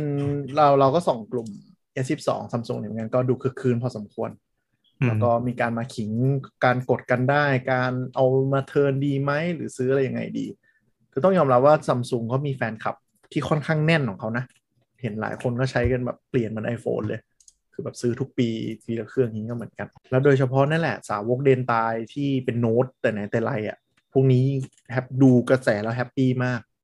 สองกรุ๊ปอยู่ อืม แล้วว่าคนที่เป็นติ่งโน้ตอะใช่จะ happy กับอันนี้ แต่เราไม่แน่ใจว่าติ่ง S จะยังไง ก็ก็มีคนด่ามีชอบคนมีไม่ด่าชอบอยู่อืมแต่ก็เออนั่นแหละ ก็ดูดูดูแบบดูหลายคนน้ำตาไหลอยู่อะที่แบบเฮ้ยมันกลับมาแล้วเราไม่โดนแพ้อย่างน้อยมันก็กลับมาให้เราใช้ ก็เข้าใจเพราะว่าเราก็มีอาจารย์ผู้ใหญ่หลายคนซื้อโน้ตเหมือนกัน เพราะว่าเขา comment งานได้เร็วกว่า แบบดึงมา แล้วก็แบบอืมจริงวงวงวงวงวงอย่างเงี้ย วงวงซูมวงเห็นเขาใช้เขาคล่องมากเลยจุดที่เขา happy อยู่จนแม้ตอนนี้เขาจะเปลี่ยนไปใช้ iPad mini พร้อม Apple Pencil แล้วก็ตามครับ อะ จบตอนพรุ่งนี้ตื่นแต่เช้าครับผม ก็เอ่อถ้าใครอยากพูดคุยกับเรานะครับ ก็เอามาคุยกันได้ที่ Twitter at t e c h j o k Talk นะครับ หรือว่าโซเชียลช n แนลต่างๆ ของสามโคกเรดิโอสำหรับวันนี้ก็ลาไปก่อน สวัสดีครับ ครับ บ๊ายบาย